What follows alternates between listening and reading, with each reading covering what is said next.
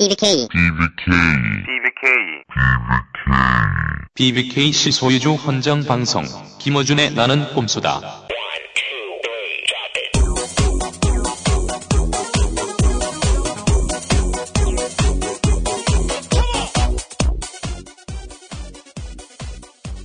BBK 실 소유주 헌정 방송 봉주 11회 시작합니다.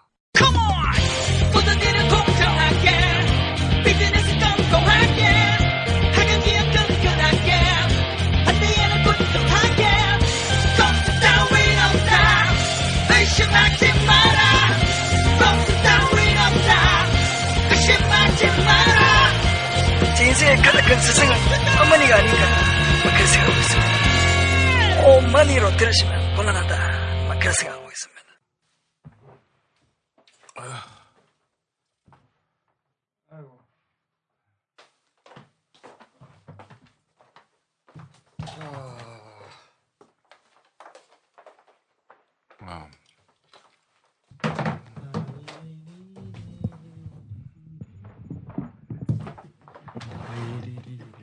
30분만. 자, 이 오프닝은 네가 이 일이 있으면서 겪었던 거 있잖아. 네 마음 그냥 응? 방송이라고 생각하지 말고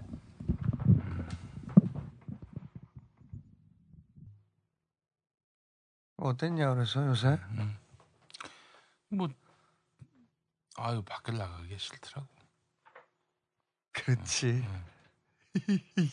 그리고 완전히 다 발가벗겨진 그런 상태가 돼버렸고 그 가장 힘든 거는 나를 격려해주고 지지해주던 그런 분들을 완전히 바보로 만들어버린 것 같아서 그래서 밥도 안 먹어? 내 식사량은 많이 줄었어요.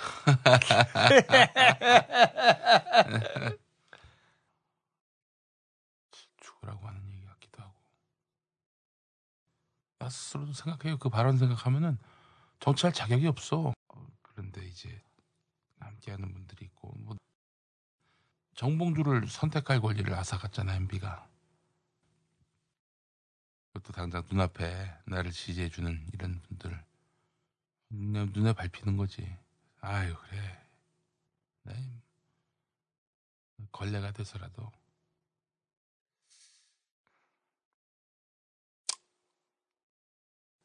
버텨요 그래서 네, 버텨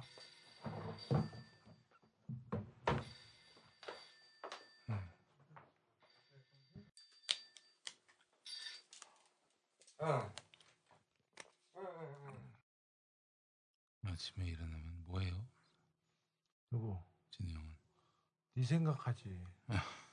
샤워하면서 네 생각하면서 울고. 어? 사진 보고 가슴 아프고. 아저 사진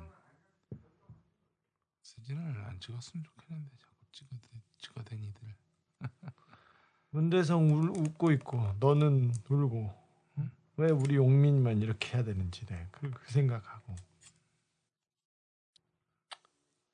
하고 이렇게 가면 가볍고 좋을 텐데. 음. 그러면 또 우리를 보고 있는 사람들은 어떻게 하고? 나는 음. 살아야지. 용민이도 멈추는 거보다 가는 게 훨씬 어렵고, 어? 사태는 쉽지. 집요하게 물어뜯을 거고, 응? 계속 끌고 다닐 거고, 응? 충청, 강원, 서울 여기에서는 몇 퍼센트가 아쉬운 사람들이 계속 하, 빨리 오지. 에이씨, 전화는 저 전화. 응? 하루에 100통씩 해. 똑같아. 이제 총수한테 했다 나한테 했다가 누가 뭐 돌아가면서 해. 책 1등이야 나. 예? 책 1등이야. 아 예판으로 베스트셀러 1위였어. 근데 기자가 아무도 전화를 안 해. 잘 될 거야. 잘 될 거야. 돌파만 하면. 문대성한테 사퇴하라는 한나라당 의원 봤어? 언론이 또 어? 언론이 다 저쪽에 붙어 있으니까 치치올리라는 포르노 배우 조중동이 계속 벗으라고 몰아붙이잖아. 걔네들 원하는 거가 보이지. 잘될 거야. 뭐지? 성경에 그런 그런 거 하잖아. 예. 크게 쓰시려고 큰 권한을 주잖아. 아, 좀 그만. 응? 그 멘트를 목사가 아닌 주기자한테 들으니. 얼마나 예뻐하시면 그러겠어요. 잘 될 것 같아. 응? 국민들한테 물어봤고 이 어려운 싸움에서 가보잖아. 나는 그때 진짜 뻔뻔하게 만약에 이긴다면은 조중동 새누리당 보수 세력 총동원해서 날 짓밟았는데 난 이겼다. 그 말을 하고 싶어.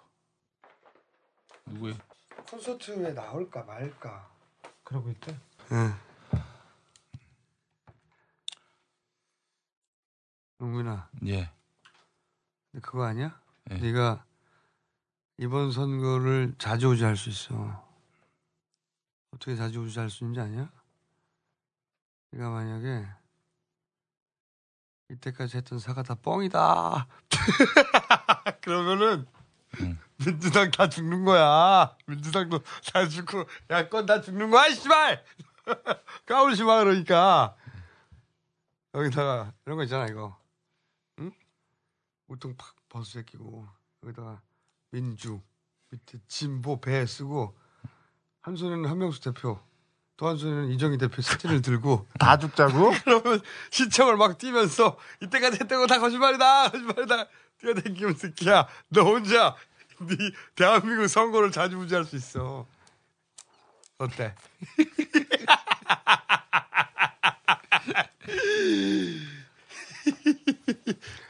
말도 안 되는 소리를 하고. 아니 생각을 해봐 10월 26일 서울시장 선거 때는 서울시장 선거 때 더 우리가 전선의 한 가운데 있었는데 이번에는 완전히 다른 방식으로 전선의 한 가운데 있어요. 여기서 김영민의 입이 이 선거를 결판 지을 수 있어. 어때? 어때? 자폭 한번 해볼래?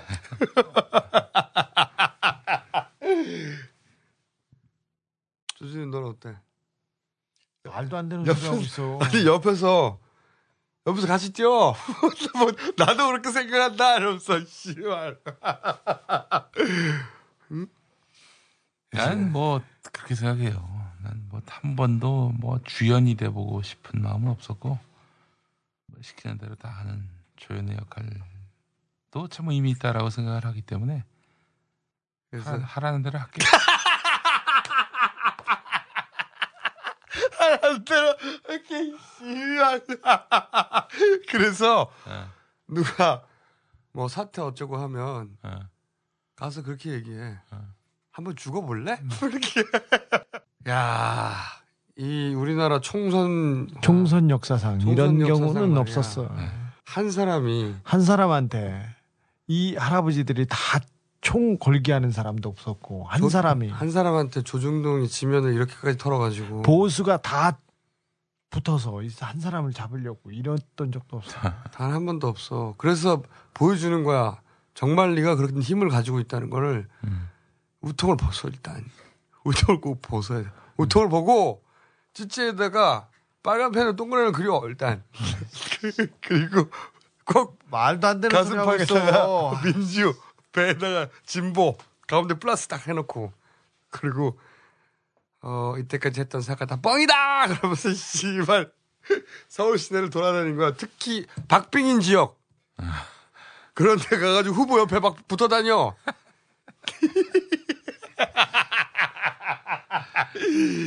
다 죽는 거야 그러면 어때? 많이 울었냐? 예? 쟤 수도꼭지처럼 울어. 가만히 있다가 눈만 마주치면 울어서 너는 또 왜 울고 지랄이야 이 씨발 다 커가지고 나는 조금밖에 안 울었어. 지치에다가 색연필로 그림을 그리라니까 아 참 또 정가운데 섰네 응? 정- 정가운데 서서 한복판에 그래서 갑자기 각하를 심판하는 선거인데 저 조중로 십새끼들은 김용민을 심판하는 선거로 바꿔놨어. 네가 4년 동안 집권했나? 씨발. 족같은 새끼들 진짜. 조중동이 그렇게 하니까 모든 언론이 김용민 심판 선거로 그러니까. 등신들. 아니 조중동은 그렇다고 쳐. 조중동은 그렇다고 쳐. 원래 그런 놈들이니까. 근데 갑자기 지들까지 나서서 왜 김용민 심판 선거로 바꾸나? 이 바보들이야. 맨날 그래서 당하는 거야. 얘네들 프레임을 짜면 거기서 뺑뺑뺑 돈다? 냉정하게 보면 그래. 내가 보기에는 이런 사건이었어 이게. 이게 이제 원래 뭐냐 그 전쟁 포로 수 용소 이름이. 아, 아부, 아, 아그라 아부, 아부그라이브. 에이씨 그때 누구냐 부시도 이것도. 그래 이라크 전쟁 때 아부 뭐야 그거 아, 아부그라이브인가 아부그라이브인가 씨, 이름도 생각하는데 아부까지밖에 생각 안 나. 아부 조, 아부를 제대로 해야지 이게 뭐야 아부 뭐야 그거? 응? 아부 그라이브 저또 씨. 아부 그라이브 응 이라크에 있는 아부 그라이브 그 사진이 국제 여신에 뜨면서 거기서부터 시작된 거 아니야? 거기서 이제 그 전쟁 범죄 책임자 에 응. 대해서 그 아부 그라이브에서 이제 전쟁 포로들이었죠 어, 이라크 전쟁 포로에 대해서 미군들이 막 모가지 끌고 다니고 벗겨놓고 성폭력하고 네. 뭐 그게 이제 뉴스 밝혀져가지고 그 시점 아니야 방송이. 네. 그러면서 전쟁 책임자에 대해서 이제 똑같은 방식으로 야유를 한답시고 그런 표현이 튀어나온 거 아니야. 네. 그때 그 대본 쓴 작가에는 찾았어? 언제적 길이라서. 뭐 하여튼 그 대본 아니 성인 방송 대본 수준이 그랬으니까 그때 당시에는. 음. 그럼 전범 내가 보기에는 이래. 냉정하게 보면 전범 책임자에 대해서 야유를 한답시고 했던 표현의 천박함. 이게 문제 본질이고. 그런데 그 전범 책임자 대통령 국방장관 국무장관 부시 럼스펠드 라이스 근데 국무장관이 여자였던 거야. 하필이면. 그때 당시 라이스가 국무장관이 아니었다면 사건 여기까지 발전 안 했다? 그러니까 사실은 생물학적 여성에 대한 공격이 아니라 전범에 대한 공격이었는데 전범 공격을 하는 그 표현에 천박함은 있었지. 근데 하필이면 거기 그세 명의 주요 전범에 해당되는 인물 중에 여성이 있었던 거야. 그거는 전범의 상징이지 여성을 의식한 게 아닌데 여기서 조선일보는 틈을 찾아낸 거지.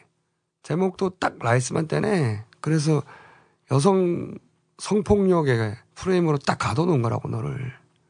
그리고 그 프레임에 가둬놓은 것을 진보 매체도 벗어나질 못하는 거야. 프레임 다른 프레임이거든 기본적으로. 하여튼 그렇게 해서 그 프레임에서 한 치도 벗어나지 못하고 진보 매체도 그 안에서 맴돌고 있는 거거든. 갇혀서 탈출도 못하고 바보들 같이. 조금만 생각해 보면 그게 그게 아닌데. 앞에 표현의 과격함이 있었기 때문에 변명할 수는 없는 거야. 근데 그 변명할 수 없는 게 앞에 부분에 대한 변명할 수 없음인데 뒷부분까지 엮여버려진 거지. 그러면서 사태는 안드로메다로 가기 시작했지. 그래서 너는 지구상에서 박멸해야 될 인간이 된 거야. 조중동에 의해서 씹새끼들. 정치를 한 지 보름밖에 안 됐는데 이 세상의 정치인 중에 가장 나쁜 그런 정치인이 등극했어 며칠 만에. 근데 그건 그 옛날 전 얘기예요. 8년 근데- 전 얘기지. 8년 전 얘기인데 그때 정치라든가 리더에 대해서 생각하지도 못했던 그런 때인데 아무튼 가장 막말을 하는 유명한 정치인이 돼버렸어. 보름 만에. 그렇기 때문에 그 힘을 이용해서 협박을 하란 말이야. 누구를? 야권을. 우리를 지지해주지 않으면은 내가 우통을 벗고 찐찌 동그라미를 그린 다음에 특히 옆 동네 노회찬 노회찬 후보 옆에 붙어서 24시간 같이 다니란 말이야. 노회찬 선배가 뭘 잘못했다고 그래? 왜 그래? 아, 골 때리는 상황에 처했다잉. 그러니까요. 골 때리는 상황에 처했어 아주. 살다 살다 이렇게 어려운 경우는 진짜 아, 없었습니다. 어쩔 수 없어. 애초 씨발 우리가 기름을 지고 불길로 뛰어드는 길을 선택했기 때문에 네. 언젠가는 불이 붙어서 그러니까 언, 타서 제가 될 운명이야 우리는 원래. 언젠가는 저 뒷골목에서 쓸쓸히 어, 죽어가게- 뒷골목이 왜 씨발 뒷골목이야? 광장에서 그건 아니잖아요. 야, 뭐 알고 나 선택해서 왔는데 지금 음. 지금 불이 붙어서 탈 뿐이야. 응? 언제는 씨발 휘발유 안고 안 다녔나? 아니 그러니까 그렇게 갈 줄 알았는데 그러니까 이 이게 여성 폭력의 프레임의 사건이 아니라는 걸 사람들은 직관적으로는 알아. 알죠. 다 알아요. 그 전후 사정을 들었기 때문에 알긴 알아. 다 알죠. 알긴 아는데 이걸 정서적으로 직관적으로 그들이 짜놓은 프레임에 갇혔다는 걸 알아. 그래서 그 프레임에 화가 나고 분하게 된 거거든. 이렇게까지 몰아가는 건 아닌데 씨발 KBS 에 주요 뉴스에 맨날 나오고 모든 뉴스에 맨날 나오잖아. 너 평생 이거보다 많은 뉴스에 나올 것 같아? 평생 나올 뉴스 다 나온 거야. 아버지 뭐라고 하시냐? 뭐 예나 지금이나 아무 말씀 없으시죠. 뭐. 어머님 뭐라 하시냐? 그래서 집에 협박 전화가 오는데 아버지는 아이고 미안합니다 끊겠습니다 하고 끊으시는데 어머니는 붙잡고 막 이야기를 하시는 거예요. 그래서 이제 한 번은 굉장히 좀막 욕을 하지 않고 지적으로 막 전화한 사람이 있어서 혹시 팍스 아메리카나를 알고 있느냐? 라고 물어보니까 상대가 이게 뭐예요? 그것도 모르고 어? 떠드냐고 막 어머님이 예. 어머님이 토론으로 제압하셨군요. 어머님이 예. 상대가 그게 뭐예요? 그래가지고 이제 팍스 아메리카나 어머님께 팍스가 아니고 팍스라고 좀 전해줘. 박스. 예. 아, 아, 그렇지. PAX. 예. 아니, 아니, 내가 잘못 인용한 것 같네. 어머님은 정확히 얘기했는데 우리 돼지가 영어가 영어에 약해. 갑자기 박스가 팩스로 생각이 난 거야. 이 돼지 새끼. 야 울면서 웃으면 똥구멍 달라 이 돼지 새끼야. 그치. PAX지. FAX가 아니라. 아, 자꾸 팩스가 생각이 나지. 야 어차피 우리는 음. 편이 없었어 씨발. 응? 갑자기 진보 매체가 안 도와준다고 야속할 거 없어. 아니 그 전에 자기들도 먹고 살아야지. 잃을 게 없어. 그럼. 잃을 것도 없어. 뭐 있었어? 털밖에 없잖아. 무슨 소리야? 나는 품격 있는 삶을 살아오면서 쌓은 지성과 나는 그런 삶을 살, 살아오지 않았어. 우리는 가진 것도 없었어. 잃을 것도 없고 어. 가다가 그냥 가다 죽자고 왜 죽어 이 새끼야. 사라지자고. 내가, 내가 먼저 사라져야겠네. 누구? 너는 덩치가 커서 제일 천천히 사라지게 돼. 아니, 아니, 아니. 제일 먼저 사라질 거야, 아마. 예. 지랄들 하고 있네 이 새끼들 진짜. 어이 씨발 지랄들 하고 있네. 김효민, 난 네가 안 부끄러워. 어버이연합 음. 아버님들 오시면 왜 피하냐? 인사하고 아, 일정이 있어서 어디. 너 일정 일정 있어도 어른들이 찾아오시는데 자식이 맞이해야지. 음, 응, 반갑게 맞이하고 음. 아저씨들이 맞이해야지. 맞아라. 그런 소리 하지 말어. 또 어르신들 오면 이렇게 예의 바르게 맞이하면서 음. 응? 그 어른들이 이렇게 풍성한 언어의 향연을 펼치면 잘 청취했다가 다음에 활용해서 쓰기도 하고 응? 그 양반들한테 고생하신다고. 그 양반들도 고생하는 거거든 그거. 일당 받고. 고생한다고 하고. 그리고 무슨 진보 매체에 대해서 아, 걔네들이 쪼잔하지. 나는 그렇게 표현하고 싶다. 쪼잔하다고. 좋겠다. 이 씨발. 응? 우리가 하자가 있어서 좋겠다. 이 씨발. 쪼잔한 놈들. 그건 그렇고. 자, 오늘은 공상 그만 떨고 오늘 바빠요. 나이 편집도 해야 되고 이 새끼 편집 안 해야 돼. 죽겠어. 이 잠도 못 자고 밤엔 밤에 겨우 두 2회만 편집하면서 뭐 그래. 아, 뭐 잠을 못 자잖아, 이 돼지야. 죽어버리겠어, 아주 지금. 그러니까 지금 두 시간씩만 저희가 자고 있는데 머리가 팽팽 돕니다. 오늘은 둘 다 30분 잤습니다. 근데 머리가 더 팽팽합니다. 왜 그러냐면 매일매일 긴장과 전쟁의 연속입니다. 새로운 전투가 맨날 벌어지기 때문에. 오늘은 어쨌든 어, 야권 얼굴마담 후보 관훈 토론회 를 해야 하기 때문에. 야 근데 경춘선 어떡하냐 이제?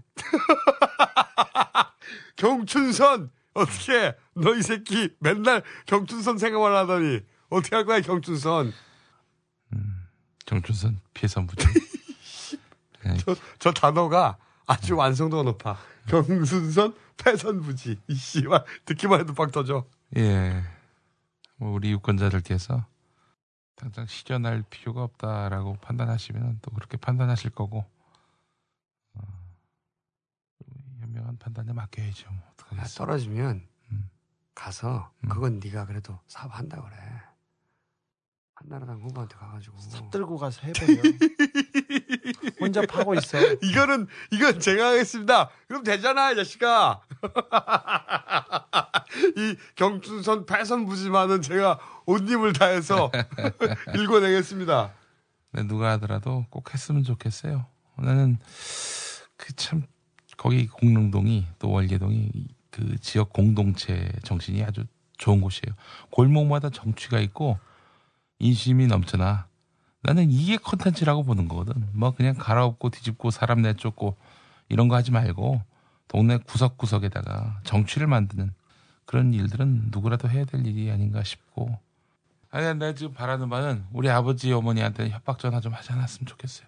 그것만 뭐 어떤 욕을 먹어도 좋은데 아이 왜 그런 일이 있어야 돼. 걔네는 그 정도로 좋겠어. 야비해. 걔네가 그 정도로 야비할 수 있기 때문에 항상 선거를 웬만해서 이겨온 거야. 기본적으로 씨발 염치가 없으니까 네 이름만 알고 어떻게 아버지를 찾아서 아버지 전화번호를 알았니? 주민등록 등본을 떼냐? 개인이 가서 등본 뗀다고 번호를 알 수 있는 것도 아니고. 그러니까 그 번호는 준 거야 누군가가 집요합니다. 잔인합니다. 잔인해 원래 그렇게 해서 사람을 이 멘탈을 붕괴시키는 거라니까 기본적으로 주저앉게 하는 짓이야 항상 걔네들이 그리고 나서 다른 지역의 후보한테 김용민 사퇴시키라고 또 전화한다? 그 사람들이 또 스트레스 받거든 그게 또 당연히 전달되고 그런 걔네들이 전형적으로 하는 수법이야 그런 게 자기네들한테 대들면 자기네들한테 대항하면 어떻게 끝난다. 이걸 보여주려고 하는 거지. 자기들한테 덤비면 이렇게 개박살을 낸다는 걸 싶- 그래서 더 잔인하게. 너를 표본으로 삼아. 우리를 표본으로 삼아 보여주려는 거지, 지금. 응?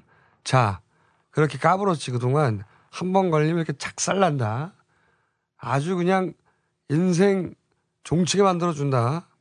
그렇게 까불지 마. 그걸 보여주려는 거야. 어, 내일 생각해야죠. 어, 끝까지 가겠습니다. 열심히 할게요. 그래. 굽힘 없이 그게, 씩씩하게. 대학교 2학년 아닙니다. 이 씨발, 이게, 그 중간에 친다는 그 개그가 대이라고 그랬더니, 씨발, 대학교 2학년 아닙니다. 야, 진짜. 너무 심각해서 우리는, 우리는 죽으면서도 농담을 할 거야. 어, 총 맞고도, 어, 아파요. 그러면서, 씨발. 수도꼭지 난 수도꼭지만 보면 아니 물- 내가 수도꼭지만 보면 내가 슬퍼져. 내가 조중동 지적에 가슴이 아파서 우는 거예요. 아니 할머니가 계신데 무슨 소리야? 또 갑자기.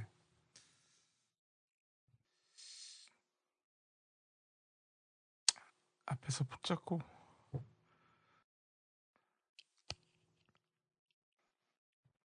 아니, 앞에서 붙잡고 같이 울어주신 할머니가 있는데 어떻게 눈물이 안 나? 이제 이제 그만. 아 경로당 오늘 가서 할머님이 네가 불쌍하다고? 그래서 눈물이 터졌어 또? 그럴 때는 우통을 벗고. 진짜 내가 이 새끼야. 빨간 색연필로 동그라미 친 다음에 할머님한테 해피 이렇게 써드려 몸을 실판으로 쓰란 말이야. 네 지금 입과 몸은 핵폭탄 것 같아 지금 선거 전국에서.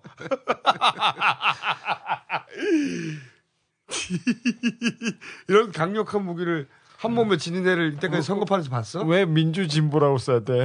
한나라 새누리라고 써야지. 야 맞다. 한나라 자꾸 지랄하면 입당한다 그래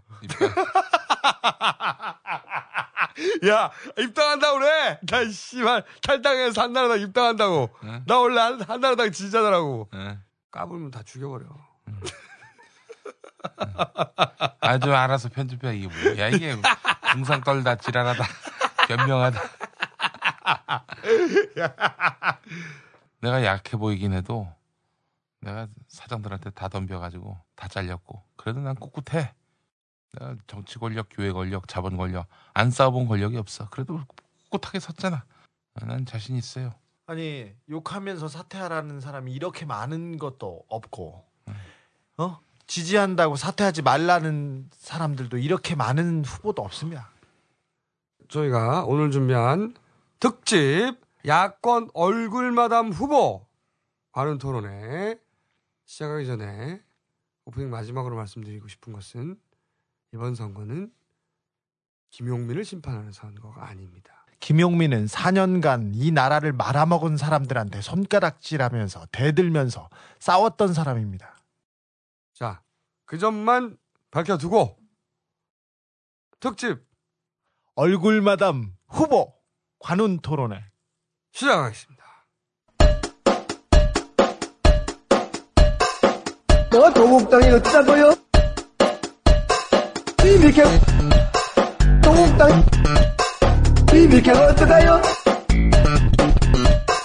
새빨간 새빨간 새빨간 거짓말입니다 동국당 동국당 지난 한 해를 돌아보면서 송구 송구 송구 송구 송구 송구 따로 지난 한 해를 돌아보면서 송구스럽다는 말씀을 드리지 않을 수가 없습니다. 저는 비밀게 비밀게 저는 그러한 삶을 저는 그러한 삶을 저는 동국당 동국당 저는 비밀게 비밀게 저는 그러한 삶을 살아오지 않았습니다. 여러분 이거 다 거짓말하는 걸 아시죠? 아시죠?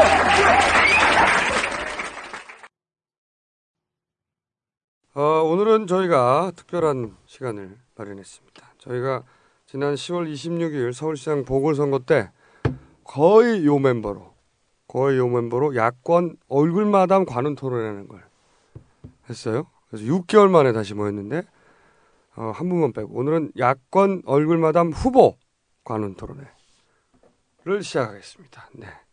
자, 그럼 먼저, 어, 야권 얼굴마담 후보 먼저 1번 선수는 어, 부산에서 출마하신 문재인 후보 나오셨습니다. 안녕하십니까? 예, 안녕하세요. 예, 부산 사상구에서 민주통합당 아, 후보로 출마한 문재인입니다. 여기까지 멘트는 굉장히 익숙하죠. 기왕이면 표 많이 달라고 하세요. 자 그리고 어, 호남 지역의 어, 대표 선수로 박지원 후보 나오셨습니다. 안녕하십니까? 예, 박지원입니다. 목포가 지역구지만 7일간 목포 안 가서 지금 유권자들한테 낙선 지경에 이르렀습니다. 아까 시민들 표 좀 주세요. 아까 통화했는데 강원도에 계셨나요? 어제 경기도 저녁에는 있죠? 네. 어제 강원도에 계셨죠. 태벽 영월에서 네. 야, 이 목포가 지역군 때. 낮에 전화했더니 또 있고. 경기도에 계시더니 예, 온, 예. 오늘은 영등포 갑에서 시작해서 충남 당진, 수원, 부천, 고양, 은평, 용인 대권 8시 반 비행기 타려고 용인에서 1시간 동안 오는데 이 나라 국고 수입에 많은 기여를 했어요. 가석으로. 대권에 나가시는 건 아니죠? 저는 대통령 했습니다. 큰대자 대통령이 아니라 네. 대신대자 대통령. 아니 아니 이번에 부산에 오신 김에 부산도 좀 도와주고 가시죠. 어. 그 도저히 불가능합니다 지금. 왜냐하면 여기 끝나면 바로 목포로 약 새벽에. 5시간 가는데 내일 선관위 주최 TV 토론이 있어요. 그렇기 때문에 저도 또 먹고 살아야 돼요. 그 TV 토론 빠지면은 과태료가 400만 원입니다. 예. 아 그래요? 예. 아 그러면 근데 아, 그 한나라당 개정됐구나. 한나라당 후보들은 그럼 400만 원씩 내고 그만두고 그냥 중간에 나가고 그런 겁니까? 아예 안 나오고. 아니 애당초 처음부터 아예 가토를 물고 부참을 한 후보도 있고 그러니까요. 네. 그런 그다음에 후보가 많습니다. 뭐 하던 도중에 그냥 뭐 나가버린 후보도 문 후보님께서 평상시에 품격으로 봐 이렇게 남을 비방하지 않거든. 본인이 후보가 되더니 상대 당에 대한 후보 비방이 아주 능수능란해. 자 그러면은 서울 경기. 간판. 어, 간판. 어이 그 박빙의 형국 속에서 거의 유일하게 압도적인 지지율로. 서울 경기 후보 중에 그냥 야권 단일 후보 중에 50% 지지율을 넘어가는 분은 이분 하나 있습니다. 아 아직 모릅니다. 그 뭐. 자, 노회찬 후보 나오셨습니다. 예 안녕하십니까 통합진보당의 어, 노회찬입니다. 노원병에 출마 중입니다. 이 세상이 보통 갑과 을의 관계라 그러는데 병도 있다는 사실을 잊지 말아 주십시오. 이세 분이 50% 지지도 이상 되면은 이름을 바꿔야겠습니다. 노예찬이 아니라 예세찬. 이렇게 썰렁한 농담을 실패. 세 분이 진짜 네. 야밤에 비행기 타고 다들 모이셨어요. 있을 수 없는 스케줄을 진짜 어려운 조정입니다. 상황에서 네. 목소리들 다 가셨고 네. 후보가 아닌 저희도 목소리가 갔는데 노회찬 후보도 가셨고 문사님은 힘들어 보이세요. 네, 제가 한 열흘 만에 뵀는데 얼굴 살이 쏙 빠지셨어요. 네, 이렇게 살 빠지시고요. 예, 정말 힘들어요. 네. 얼른 좀 끝났으면 좋겠어요. 그리고 아이 이 문재인 후보의 선거운동은 이상해요. 딴 데서는 차 타고 막 틀어놓고 막 이거 하잖아요. 맨날 걸어다녀. 정말로 좀 그 현장의 목소리 또 현장의 얘기를 생생하게 듣는다 는 이제 장점이 있고 사실 근데 음. 문 후보님은 그렇게 그 다 만날 필요는 없잖아요. 아유 무슨 말씀이요. 어. 그리고 또 이제 이 국회의원의 자세 이게. 국회의원 후보의 자세. 그리고 이제 우리가 아, 이번에는 꼭 좀 돼야겠다 이런 이제 간절함을 군자에게 전하는 사실 이제 선거운동 방식으로는 굉장히 원시적인 방법이죠. 맞습니다. 그렇죠. 카퍼레이드가 좀 어. 업그레이드 그러니까 네. 카퍼레이드 머리를 내밀어서 예. 우발적으로 내미시면 되는데. 글쎄 말이에요. 어, 그런 거라든지 다수를 또 한꺼번에 시장에서 모여라. 어, 모여라 해놓고 누구 하나 불러서. 예. 예. 근데 그거 왜 안 하시고 지금도 왜 걸어 다니세요? 조금 다른 정치 해보고 싶거든요. 확성기 좀 덜 쓰고 그래서 뭐 시끄럽게 좀 하지 않고 예. 교통 좀 불편하게 하지 않고 그런 선거 를 해보려고 하는데 선거의 달인 박 후보는 그러니까 어떻게 평가적으로. 생각하세요? 아, 전 달인은 아니고 네. 어, 제가 지난 4년간 목포가 왕복이 7시간 걸립니다. 금기원래 금요일 날 목포에 갔다가 월요일 새벽에 돌아오는 것을 1년 50번 이상을 했어요. 지난 4년간 원내대표 하면서 해외여행 한 번도 안 했어요. 어. 그렇게 했는데도 국민이 유권자가 얼마나 무섭냐니까 일주일을 제가 목포에 있지 않고 계속 지원 다니니까 제 이름이 지원 잘해서 박지원 아닙니까? 그런데 순식간에 깔때기. 진짜 국민 유권자 무서워요. 이제 박지원이 다 당선됐으니까 안 온다. 그렇죠. 그리고 상대 후보들이 저 사람 앞으로 4년간 안 나타난다. 그러니까 우리하고 함께 사는 우리를 찍어달라. 결국 선거는 마지막까지 혼을 바쳐서 겸손하게 노력하는 길밖에 없기 때문에 예. 우리 문재인 후보 있기를. 짱입니다. 선거운동. 네. 근데 이제 사실은 서울에서는 나타나 주셨으면 아 그리고 그런 하는 그, 바람이 런 있거든요. 생각합니다. 서울뿐만 아니라 사상. 그렇죠. 사상의 문재인이 아니라 한국의 문재인인데 그런데 어쨌든 저는 지금 사상구 후보고요. 부산 또 경남 울산 음, 이 불경 쪽의 전체 선거운동 판세가 별로 그렇게 낙관적이지 못해요. 네. 예. 그 이번에는 여러 사람이 함께 동반 당선돼야 정치를 바꿀 수가 있는 건데 네. 자칫 잘못하면 또 결국 아쉬움만 남기고 다음을 또 기약하는 예, 그게 되지 않을까 걱정이 될 정도거든요. 한 2% 정도 부족하다고 느낍니다. 좀 더 열심히 좀 더 몸을 내던지고 시민들에게 좀 더 간절하게 절실한 마음으로 어, 다가가는 게 필요하다 생각합니다. 지금 현재 기준으로 전망 금요일이 되는데 부산 지역에서의 당선 가능성 몇 명으로 보세요? 그거 사실대로 말씀하면 안 됩니다.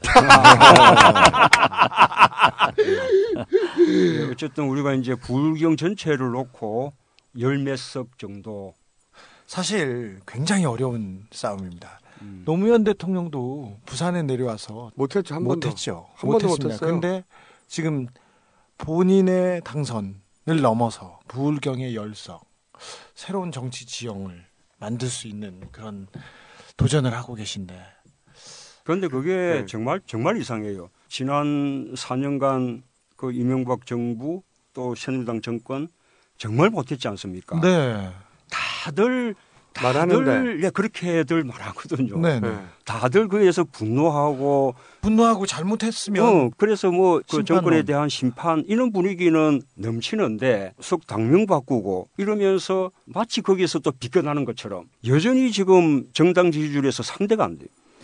새누리당으로 당명을 바꿔 가지고 김종인 이 무슨 교수죠? 이상돈 이상돈 교수 굉장히 개혁적인 말을 했지만 하나도 실천된 게 없습니다. 무능부패의 한나라당 이명박 쇄신 개혁의 새누리당 박근혜로 분리작전을 하는데 이 새누리당인지 헌누리당인지 이건 무서운 당입니다. 네. 우리가 박원순 서울시장 선거 때 결과 보세요. 47% 나경원이 먹지 않습니까? 노무현 대통령 탄핵 때도 그 전국에서도 132석을 먹습니다. 전체적으로 보면은 확실히 그 이제 박근혜 비대위원장이 비대위 체제를 꾸리면서 이명박 정권이 심판 받은 걸로 심판받고 권력도 교체된 걸로 그 당 내에서의 이 변화인데 그런 좀 착시 예를 들면은 뭐 그 시장 같은 데서 보면 이제 뭐 서방파가 장악해가지고 막 상인들한테 삥 뜯고 이러다가 이제 어, 양은이파로 넘어갔다 는 그러니까 이제 상인들은 이제 그 옛날 우리 못 살게거든 세력들은 물러가고 이제 어, 다른 사- 어. 잘해줄 거라고 어. 생각하는 거죠 양은이 파는. 네, 그게 그건데 사실은. 아니, 아니, 근데 이게 서울하고 부산하고 좀 차이가 있는 것 같습니다. 서울에서는 쟤들 이번에 찍으면 안 돼. 이런 게 상당히 굉장히 진합니다. 아니, 근데 박근혜 비대위원장이 스스로 이명박 정권으로부터 피해받은 사람. 누가 피해를 봤다. 아니, 그러니까. 피해자 코스프레 성공도 했고 어, 하고, 그 다음에 이제 자기가 뭐, 지금 그, 그러니까 반엠비 대열의 한 자락을 차지하고 있는 것처럼 얘기하고. 그러니까 박, 박근혜로 가면 정권이 교체되는 것처럼 만, 착시 효과를 만드는데 성공한 거죠 지금. 그것도 있고 저 그런 것도 있는 것 같아요. 정권은 교체해야 한다. 이명박이 잘못했다. 상당히 높아요. 상당히 높은데 그런데 정권은 교체해야 되는데 야당의 지지율로는 연결이 안 되고 저는 여러 가지 이유가 있겠지만 중요한 이유 중에 하나가 저쪽은 대권 후보를 결정하는 선거라고 직관적으로 이해하고 있거든요. 이명박은 밉지만 내가 이 선택을 하면 박근혜라고 하는 다음 정권을 선택해낼 수 있다고 생각하는 거예요. 이 투표가 그 대선에 내가 지지할 사람의 종잣돈이 되는 투표라고 하는 정서가 있는 거죠. 사- 근데 이명박 대통령이 저지른 일을 보면 같은 사안을 노무현 대통령이 했다면 타, 탄핵은 10번, 20번, 한 505번은 당했을 거예요. 근데 507번 난한 네. 표. 지금 정말 참 무섭더라고요. 이번에 불법 사찰 보십시오. 예, 지금 MB 정권의 비리는 지금도 현재 진행형으로 매일매일 새로운 건이 터져 놓게 이어지고 있는데 하나하나가 게이트입니다. 불법 사찰 툭 나오니까 그 순식간에 참여정부도 했다. 예. 네. 뻔한 말도 안 되는 거짓말인데도 어. 그렇게 물타기 해서 그게 뭐 말이 되는 것처럼 그렇게 만들어 버리고 우리 박근혜 위원장도 피해자였다 이 우리 정부 박근혜 아니죠. 피해자고. 우리 박근혜 위원장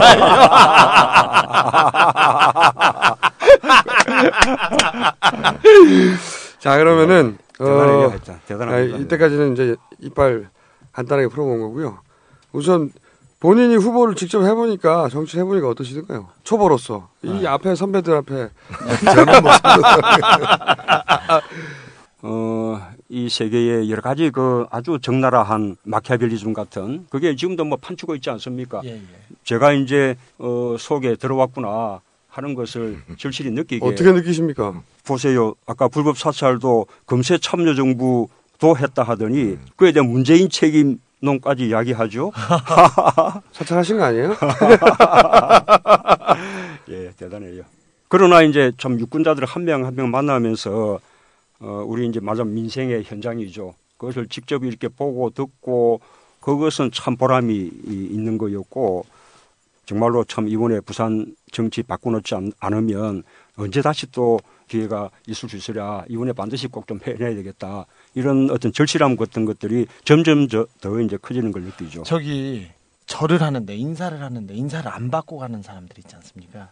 어, 옛날에 보면 어, 뭐 악수를 노골적으로 치내면서 거절한다거나 이 받은 명함을 바로 이렇게 포리가 앞에서 버리는 네. 그러면서 막 등뒤에다가 뭐 욕을 해대기도 하고 뭐 그런 거 뭐 빌비재하죠. 그런 안 경우는 느꼈어요, 한 없었어요. 번도? 어, 나는 이제 어, 그런 험한 일은 겪어보지 못했고 이 부산 어, 버이 연합 이제 다만 이제 예. 예. 그 다만 이제 보면 아주 거부감, 적대감 때문에 이렇게 이제 거부하는 사람들이 있어요. 보면 참 음, 그러니까 우리 우리 정치가 이 국민들 마음까지 굉장히 그참 황폐화시키고 편가르기를 해놨구나 하는 생각을 많이 하게 되죠.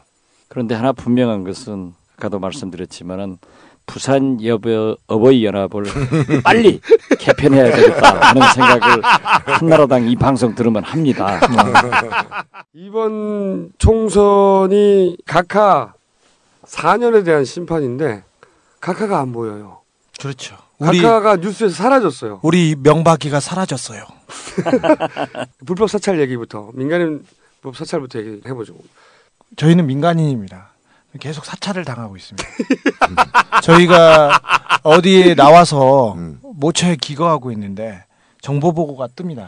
그래서 언론사도 그렇고 검찰에서도 얘기를 하는데 주진 어. 예를 들어서 주진우 정보 네, 보고 주진우 정보. 보고는 들어보십시오. 주진우는 부인과 별거하고 나와서 마포에 있는 한 오피스텔에서 한 여성과 동거하고 있다. 덩치가 큰데 덩치가 큰 여성은 우리 돼지 김용민. 가끔 다른 정보 보고에는 파마 머리에 뚱뚱한 여자하고 동거하고 있다. 그거 접니다. 그건 김어준입니다. 얼굴에 털이 많은 근데 그 모처에서 회의도 하고 그러는데 그 사장한테 전화를 해서 구청 직원인데 김어준이 와 있느냐 계속 전화를 합니다. 구청 직원이라고 전화를 하는데 저희가 전화번호 다 수배해 놓고 나중에 기회가 되면 공개하려고 합니다. 원래 그 저기 그 구청 직원 아닐 거예요. 당연히 구청 아니지 직원이 구청 직원이 글쎄? 말이에요. 네. 그렇게 위장해서 하겠다. 근데 인, 인, 구청 국청 직원 네, 국청 인적 사항 저희들이 다 파악해 놨습니다. 걸리면 죽습니다 이 사람들. 저런 사찰을 저희는 아주 오랫동안 당하고 있어요. 네. 예를 들면 지난- 뭐 도청이라든가 뭐 많습니다. 네. 저한테 돈을 빌려달라고 어떤 분이 전화 왔어요. 근데 그분이 유명한 사람이고 저한테 돈을 빌려달라고 했는데 돈이 제가? 돈이 없지 않습니까? 네, 알겠습니다. 그리고 끊어, 끊었어요. 사, 사나흘이 지났습니다. 정보 보고에 뜹니다. 제가 돈을 빌려줘서 누구한테 가서 주가 조작을 통해서 돈을 얼마를 해서 회수, 회수했다고 하는데 돈을 빌려달라고 해서 이해는 했으나 실제로 돈을 빌려주지는 않은 거예요. 근데 그 돈이 갖고 어디에 썼다고 근데 그 양반은 딴 데서. 빌린 거죠. 음. 딴 데서 빌려서 그 돈을 딴데 이제 썼는데 여기서 온 돈으로 여기서 왜냐면 그렇다는 얘기는 주진우의 전화를 도청을 했고 음. 그돈 이 사람이 전화 한 사람이 돈은 썼으니 그 돈이 주진우에서 왔다고 연결한 거죠. 그들은 사흘 나흘 만에 핸드폰끼리 통화를 하면은 네. 네. 도청하는 장비가 없을 건데 그래서 저희는 이제 그 기계가 있는지. 없는지 모르겠으나 이렇게 경험적으로 경험적으로 사흘 나흘 만에 네. 대검 정보 보고에 올라갑니다. 어, 지속적으로 저희가 했던 통화나 혹은 뭐 주고받았던 문자나 이런 것들이 이런 식의 정보 저희도 빨대가 있기 때문에 그러면서 아 우리 문자와 통화가 체크가 되는구나 우리 동선이 체크가 되는구나 대화 내용이 노출이 되는구나 이걸 알게 되는 거죠. 근데 이 정보가 너무 웃긴 게 등치 큰 파마 머리가 가끔 드나듬 그 저거든요. 저 동거하는 여자는 돼지 김용민으로 밝혀졌습니다. 돼지가 사실은 거의 동고 상태로도 거의 왔다 갔다 했기 때문에 어, 저기 문건 하나 읽겠습니다. 여기 온다고 해서 하나 제가 마련해 왔습니다. 2009년 6월에 경찰청에 아주 높은 자리로 올라가는 문건입니다. 사정기관 권력형 공직 토착비리 첩보.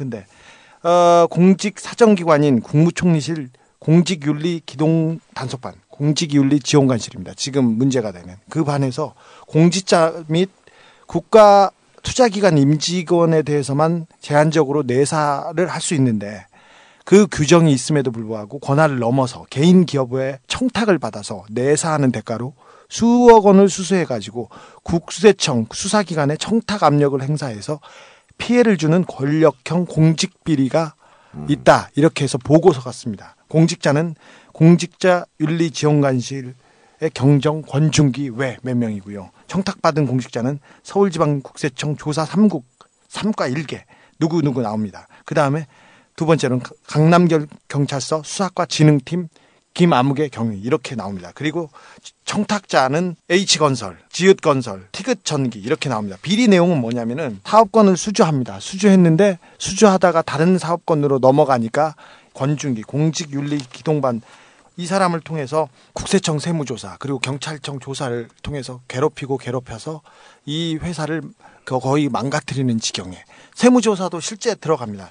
실제 들어가고 그리고 어 강남 강남서 수사과 진흥팀에서는 7개월 동안 압수수색 계좌 추적을 합니다. 사건과 관련 없는 참고인 계속 불러서 괴롭히고요. 국세청 직원 20명이 나와서 50박스 서류 가지고 가서 3개월 동안 세무조사에서 30억 원 부, 부과하고요. 돈을 받았고 돈을 받아서 어떻게 썼고 이런 내용이 세세하게 나옵니다. 이건 경찰청 본청에 있는 자료입니다. 그래서 수사에 들어갔습니다. 들어가자마자 유야무야 됩니다. 공직지원관실이 민간인을 사찰할 용도로 우리 각하가 만든 불법적인 깽단이죠, 깽단.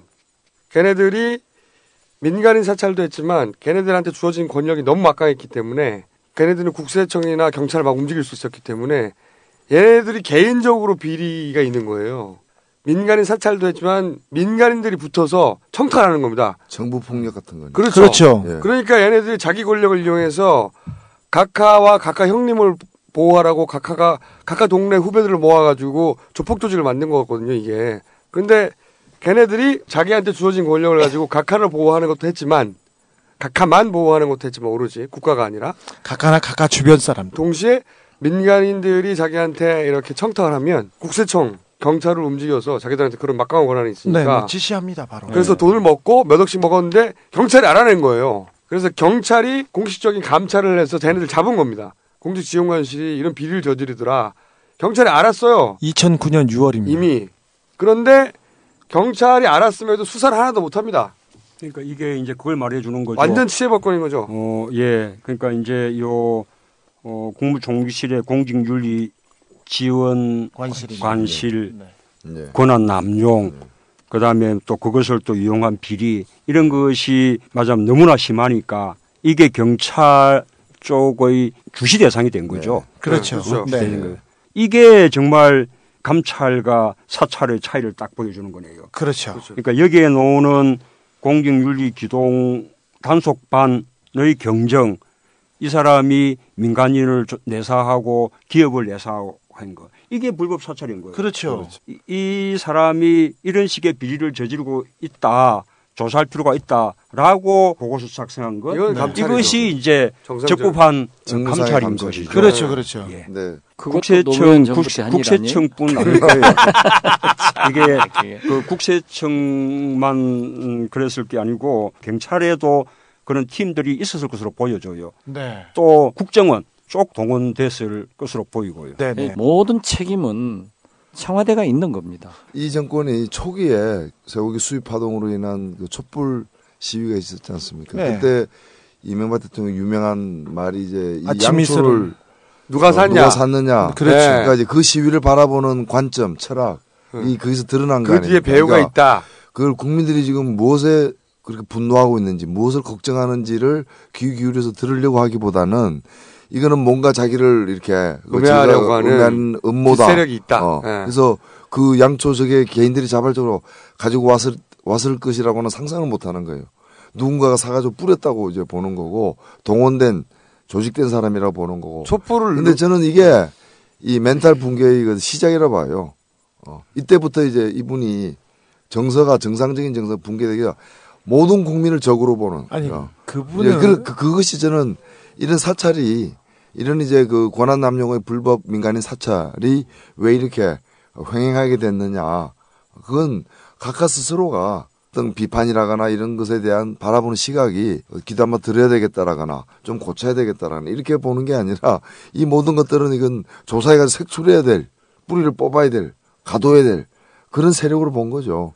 지금 이명박 정부, 이 새누리당 사람들은 김대중 노무현 민주정부의 10년의 변화를 전혀 알지 못한 거예요. 그러기 때문에 박정희 대통령 때부터 내려온 민간 사찰의 유산 상속을 잘 받고 있고 독이 보십시오. 형님이 비서한테 7, 8억 통장에 넣어가지고 이건 있을 수 없는 일이거든요. 이상득 그 의원이 어, 자기 개인 돈을 어, 여비서의 통장에 보관했다. 쓰고 남은 돈. 잔돈 7, 8억이 남아서 그러니까 여비서한테 넣어놨어. 왜? 네. 이런 수준인 거죠, 그 지금. 이제 변화를 전혀 모르고 있는 거예요. 80%가 노무현 대통령 때다. 말도 안 되는 소리를. 김대중 때도 있었다. 그러면 제가 아니- 그랬어요. 아예 깔려면은 단군 할아버지 때부터 다 가자. 누가 잘못했는가? 비해치하면 그게 봉화하명입니까?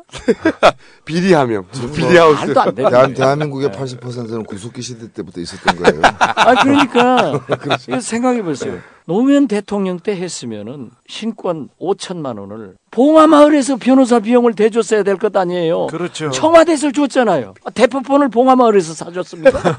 청와대에서 사줬지. 그런데 그걸 인정을 하고 어? 이게 잘못했으니까 철저히 수사하겠다. 이렇게 하면서 저 같으면은 철저히 수사하는 척 하면서 선거 넘기겠어요. 그런데 이 바보들, 응? 뭐 노무현 대통령, 김대중 대통령, 아니, 이건 그- 지금 그 넘기고 80% 보자는 건데 네, 예. 국민이 80%라는 부분은 경찰청에서 밝혔잖아요. 네 네 예. 적법적인 저기 예, 파일이다 그- 인사 그 파일이다. 김기현이라는 경정이 참여정부 시절에는 경찰청 감찰관실에 근무했는데 그때부터 사용했던 USB를 공직윤리지원관실에 근무하면서 계속 사용했다는 거죠. 네. 그러니까 앞에 80%는 경찰청 감찰관실에 근무하던 시기의 기록이 그대로 저장돼 네. 있었다는 적법한 것이고 기록이에요. 저는 궁금한 게 그게 참여정부가 불법 사살한 것이다. 그렇게 주장했던 청와대 수석 또 거기에 동조했던 언론들이 아왜 사과하지 않습니까? 아니 그러니까 그걸 저는 우리 민주당 통합진보당 사람들이 공자 다음 날이 생일이든지 12월 26일 생일인 거예요. 이게 물러 터져가지고 왜 그걸 공격 못합니까? 아니 그래서 지금 아니 형님 7, 8억 여비서 통장에 넣어놓은 거 지금 수사합니까? 이걸 매일 다구 쳐야죠. 저축은행도 그렇고요. 저축은행. SLS 회장도 다 이상득한테 돈을 줬다고 합니다. 어, 근데 그렇죠. 비서관만 구속되고 말았어요. 부, 아니, 이건. 이분은 경찰청이 청와대의 거짓말을 반박한 네, 셈인데 네, 네, 그렇죠. 예, 아니, 그것을 언론이 제대로 잘 받지도 않아요. 해- 해석해 주질 그러니까 않는 거예요. 지금 문제는 언론이 결국 아군을 죽여서 적군을 이롭게 하고 있다고요. 그러니까 우리가 계속 떠들어대야 되는 겁니다. 야당이 야당다워야죠. 안 싸우면은 또 당합니다. 이번에 이 불법 사찰의 책임이 어느 선까지 가는 거냐라는 네. 거는 네. 관봉 네. 그렇죠. 그렇죠. 입금 네. 돈. 돈, 관- 돈, 돈, 예, 돈, 돈 5천만 겉- 원. 네. 다발 네. 예 돈다발 묶음. 그건 예, 일반은행이 한국이 아니라 한국은행이 조폐공사로부터 받는 그러니 예. 그게 상당히 중요한 단, 결정적인 거죠, 사실은. 되겠더라고요. 그건 우리 문재인 후보께서도 경험하셨겠지만은 저는 간단하고 세- 생각합니다. 그 사진을 보고 아 이건 청와대에서 쓰는 돈다발이다 하는 걸 저는 알았어요. 음. 저도 써봤거든요. 아, 그런데 그게 그런데 아. 그건 말이죠. 네. 청와대가 거래하는 은행에 주거래은행 있죠. 있습니다. 네. 청와대 앞에 거기에서 한국은행을 통해서 직접 가져온 돈입니다. 네. 음. 그렇기 때문에 이건 금세 나올 수 있는 거예요. 김용철 변호사 때 이용철 그 그때 당시 네. 비서관이 받았던 네, 네. 삼성으로 받았던 떡값 봉투에 네. 도장이 찍혀 있는 걸 보고 우리은행 분당 지점을 금방 찾아냈었습니다. 근데 이거는 돈 다발입니다. 그건 출처를 조사하는 거는 뭐 10분도 안 간단합니다. 그건 그렇죠. 관봉이니까 이제 뭐 특수 활동비라든지 이런 현금 수요가 있으니까 그 현금 수요 때문에 연락하면 청와대의 주거래 은행이 그대로 현금을 청와대에 갖다 주는 거거든요. 예, 예. 그럴 때 요 감봉 형태로 가져오는 거예요. 그것을 확인하려면 아까 청와대의 은행 네. 우리 저희 때 같으면 국민은행 청운동 지점 지금은 농협으로 예, 바뀌었습니다. 예, 뭐 농협이면 농협. 그 지점에 가서 조사해 보면 금방 알 일이죠. 네. 그러고요. 중요한 게 이게 이제 청와대로 관봉 형태로 오게 되면 예. 그게 이제 각 실에 뭐 특수 활동비로 이렇게 지급될 때는 다 이제 해체돼서 예. 지급되는 거기 때문에 밑에 뭐 민정수석실 이런 쪽에서는 관봉 어, 곳을 볼 수가 없는 거예요. 음. 그러니까 이 관봉 곳을 바로 나갔다는 것은 해체되기 전에 이- 받은 곳에서 곧바로 그것이 이제 지출됐다는 뜻이 되는 거죠. 한국은행에서 그런 신권을 어떤 은행에 주면은 그 일련 번호가 기록이 남아 있습니다. 네.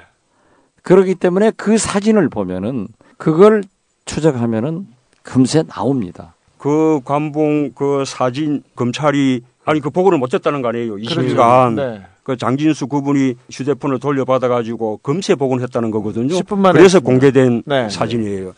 그걸 보면 이미 검찰에서 확인까지 했을지도 모르겠다. 안 했으면 바보고요. 그런 생각이 다. 했는데 덮어 했어도. 했어도 멍청이고요. 문제는 총선 승리에 있습니다. 대한민국 검찰이 야당 따라잡는 데만 음? 세계적 명성을 날릴 게 아니라 그런 것을 잡는 것이 진짜 검찰답죠. 우리나라 검찰이 언제 검찰 다 왔나요? 그런데 그런데 지금 우리 검찰은 적어도 불법 사찰에 관해서만큼은 진실을 이렇게 파헤치고 규명하는 음, 정말로 검찰이 아니라 오히려 그것을 그렇죠. 한사코 가로막는 문지기 같잖아요. 아니, 네, 맞습니다. 보통 뭐 그렇습니다. 보통 산 정권한테는 보통 그 이게 변호사예요. 검사들이 아니라 변호사. 특별 정, 변호사. 정권의 변호사고 우리 참여정부 때는 변호 안 해주던데. 지금 법무부 장관이 당시에 민정수석이었어요. 민정수석이고 권재진. 이그 BH 하명 사건을 네. 갖다가 이렇게 중간에서 총괄하는 위치에 있었기 때문에 그렇죠. 저는 뭐 검찰이 일단은 뭐 그렇지 않더라도 검찰이 이 이명박 정부 내내 현재와 같은 태도를 여러 곳에서 보여왔지만 특히 이 사건과 관련해서 뭐 검찰에서 뭔가를 뭐 제대로 수사하리라고 기대하는 것 자체가 우리 이거는 좀 우리 검찰을. 어떻게 믿어요? 전재진 저기 장관은 김윤옥 여사하고 아버지가 같은 회사에 다녔어요. 그래서 같은 관사에 살았어요. 그래서 동네에서 이렇게 어렸을 때부터 같이 지냈던 사이인데 수사를 받아야 되는 그 사람인데 법무부 장관에 있습니다. 근데 사과도 한마디 안 해요. 부끄러운 줄은 몰라요, 이 조직은. 각하 그리고 각하 형님이 자신을 보호하려고 만든 비선 조직. 그렇죠. 자신을 보호하기 위해서 동네 후배들 모아가지고 네. 사조직을 세금으로 만든 거 아닙니까? 그렇죠. 인간이 사찰 조직이라는 게 이거거든요. 하는 일이 각하나 각하 형님에 대해서 비판이나 비난하면 그 사람들을 잡는 근데 조직이었어요. 그것 그 일들을 보면 하는 일 중에 댓글 관리하는 것도 있어요. 이게 뭐 황당한데 보면은 BH 하명 사건 보면은 각하에 대해서 비판적인 댓글을 단 사건에 대해서 처리하라 이런 거 있거든요. 네. 우리가 예전에 방송에서 한번 얘기했는데 댓글 부대. 이거- 예, 댓글 부대 있고 실제 청와대 초기에는 청와대 내에 댓글을 관리하는 조직이 있었다. 우리 각하가 댓글을 보는 거예요. 그러다가 자기가 자기를 욕하면 그 댓글 관리하는 조직으로 내려와요. 그래가지고 야 이거 왜 빨리 안 지웠어? 대통령이 직접 대통령이 직접 꼼꼼하시. 그 이거 빨리 왜 안 지웠냐고 난리를 난리를 쳤대요. 사조직을 만든 거죠 아예 공조직 라인이 다 있는데 국정원도 있고 검찰도 있고 경찰도 다 있는데 자기들만 아는 사조직을 빡 만든 거죠. 민정은 알, 알았죠. 하명을 했습니다. 그러니까 알지만 통제할 수 없는 그렇죠. 조직이잖아. 알았는데 통제할 수는 그 각- 위에 그러니까 있는. 각 통제하는 거는 각하밖에 없는 거지 민정수석도 통제할 수 없는 조직이 어디 있어? 각하 직통 라인인 거죠. 저는 이제 언론에 답답한 게 각하와 각하 형님이 자기들을 보호하려고 동네 후배들을 모아가지고 사조직을 세금을 만들었다. 이렇게 말하면 이야기가 쉽잖아요. 동네 깡패죠 하는 짓이 완전히 대통령이 이게 너무 어렵게 사건이 풀리니까 뭐 무수한 사람들이 등장하고 지원관실이란 외우기도 힘든 이름이 등장하고 사찰 문건이 어떻고 너무 복잡하게 하니까 사건의 핵심이 각하와 각하 형님이다. 이 말을 좀 해주세요. 제가 이것도 쌍깔대기 하나 지금은 모든 핵심은 정봉주 의원이 잡혀가지고 외깔대기가 되셨어요. 외깔대기. 모든 핵심은 이명박 대통령이고요. 거기에 형님 이상득 의원입니다. 그리고 제가 영포 라인을 맨 먼저 입수를 한 겁니다. 거기에 또 상촌회가 있어요. 상주 촌 놈들 모임. 네. 이 라인이 TK 라인이다. 중에서도 박영준 라인입니다. 예, 예. 박영준은 상주예요. 네.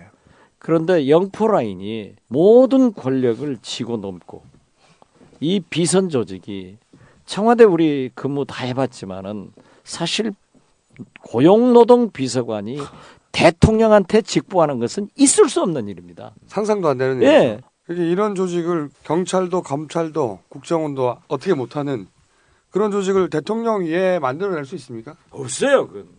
어떻게 보십니까? 비서실장을 하신 아 저는 뭐 상상이 잘 안 돼서 뭐 그건 도저히 있을 수가 없어요. 어? 그건 아니 어떻게 그런 일을 할 수 있습니까? 지금이라도 민간 사찰 잘못했으니까 철저히 수사해서 자기들 얘기했잖아요. 청와대에서 지휘 고하를 막론하고 박근혜 비대위원장도 지휘 고하를 막론하고 책임져야 된다. 하면 대통령께서 책임지면 되는 겁니다. 어? 대통령. 대국민 사과하고 사과로 끝날 일이 것 내가. 잘못했다. 감옥 가야 되는 거 아닙니까? 이거는 그건 제가 할 말은 아니에요. 아니 이게 아니 이건 감옥 가야 일이죠. 감옥 가야 하는 일이죠 이게. 이영호 고용노동 비서관이 대통령께 수시로 면담을 했다 하는 건 빤한 소리 아니에요. 그렇다면은 이게 빨리 털고 넘어가야 됩니다.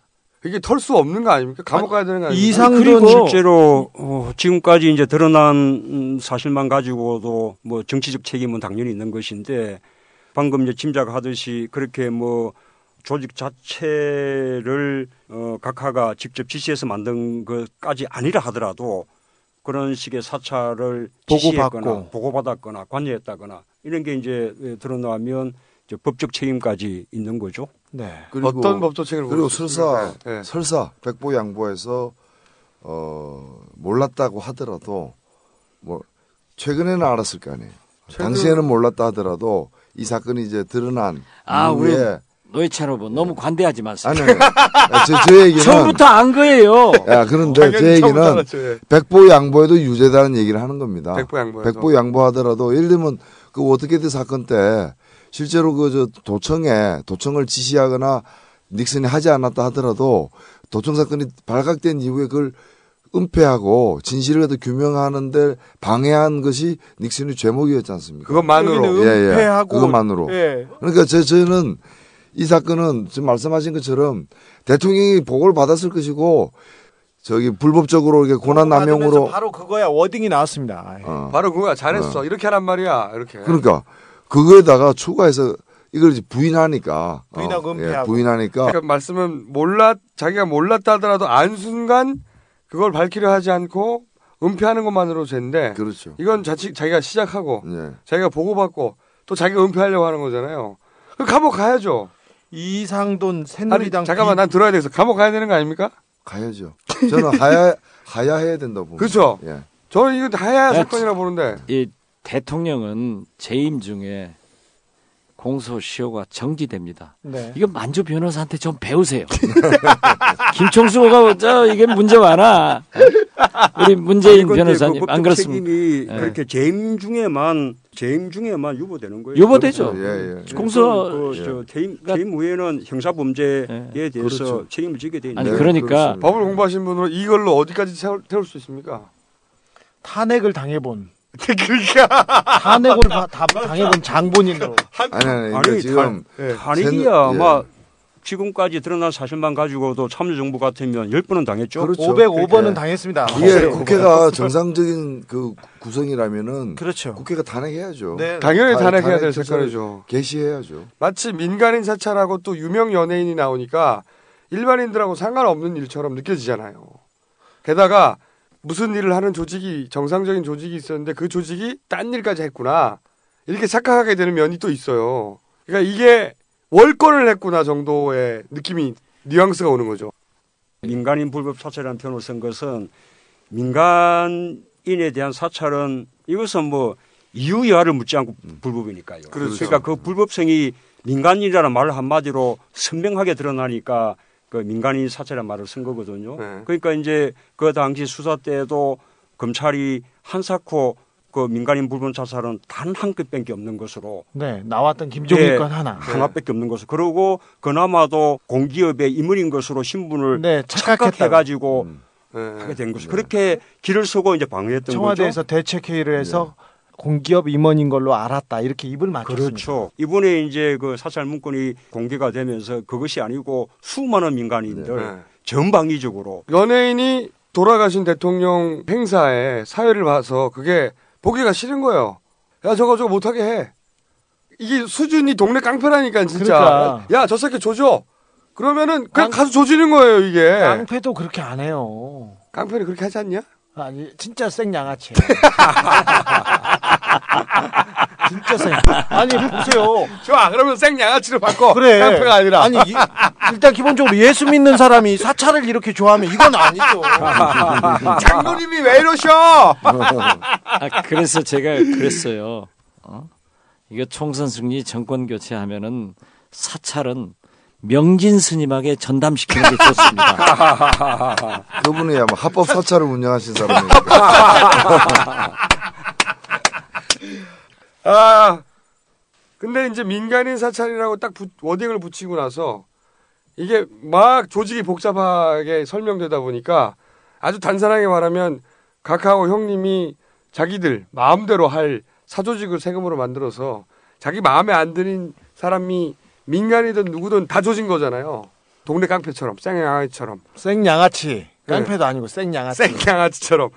그런데 그렇게 명백하게 사건 규정을 해줘야 되는데 사건 규정이 잘 안 돼서 어떤 조직이 월권을 좀 행사했고 그러는 가운데 어, 연예인도 좀 포함돼 있다.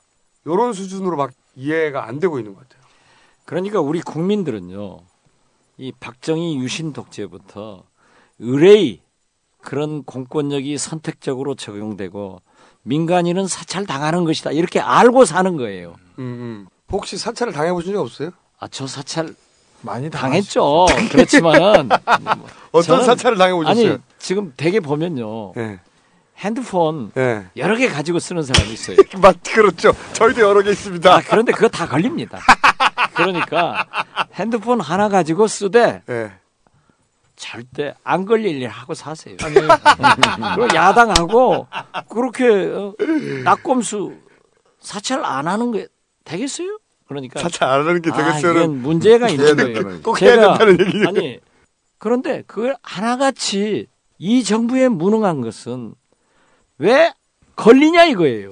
왜 걸리냐 이거예요? 내부 고발을 다 하게 되느냐 이런 게. 하느냐, 이제. 그러니까 지, 금 근본적으로 보면 잡힐 일을 안 해야 되는데 하는 거예요. 지금 국민들은 사찰 사건의 그런 아까 본질 그대로 다 꿰뚫고 있지는 못한다 하더라도 사찰 사건 자체에 대해서는 이것이 엄청나게 부도덕한 일이고 또 아주 굉장한 권력 남용이고 이게 군사정부 시절에 그 중앙정보부나 했던 짓이다. 다 예, 안다고. 생각합니다. 그리고 그에 대해서. 굉장히 분노하고 있죠. 네. 그것을 또 여건도 알기 때문에 참여정부도 한 거다. 말하자면 혼신의 뒤집기를 하는 거죠. 물타기 물타기로. 네. 그런데 거기에 보수 언론이 쫙 달라붙어서 도와주는 거죠. 금세 그렇게 누가 진짜 안과막인지 수과막인지 그렇죠. 모르게 다 그런 어, 거야. 금세 그냥 그렇게 만들어요. 아, 그러기 네. 때문에 걔네는 언론이 아닌 거예요. 아, 이 연예인 사찰이 드러나니까 참여정부도 연예인 사찰을 했- 했다는 거 아니에요. 이런 사람이 누가 있었나? 그때 때 유인촌이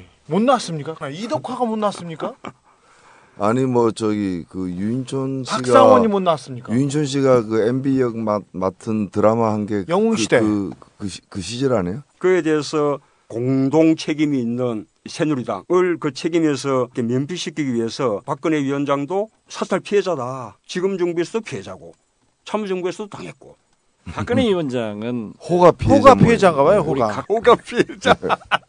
사찰 아호 피해자. 했을 수도 있을 거예요. 이 정권의 생리로 보면 그걸 자기가 피해자라고 하면은 이건 지나가는 소도 웃어요. 아마 TK소도 웃을 겁니다. 이 말이 안 되는 거야.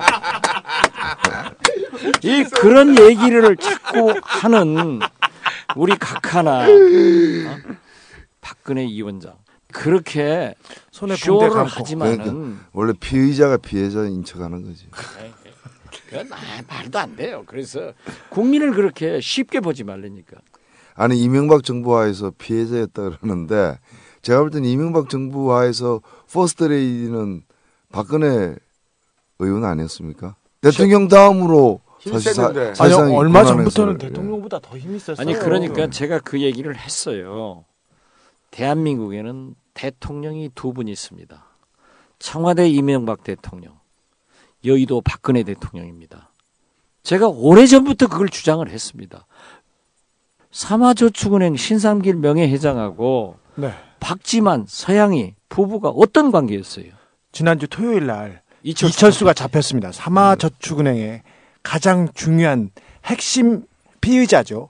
사채업자이고 깡패이고 돈을 다 대고 로비를 다 했습니다. 근데 그 삼화저축은행에는 박근혜 의원의 동생 박지만 맨날 만났어요.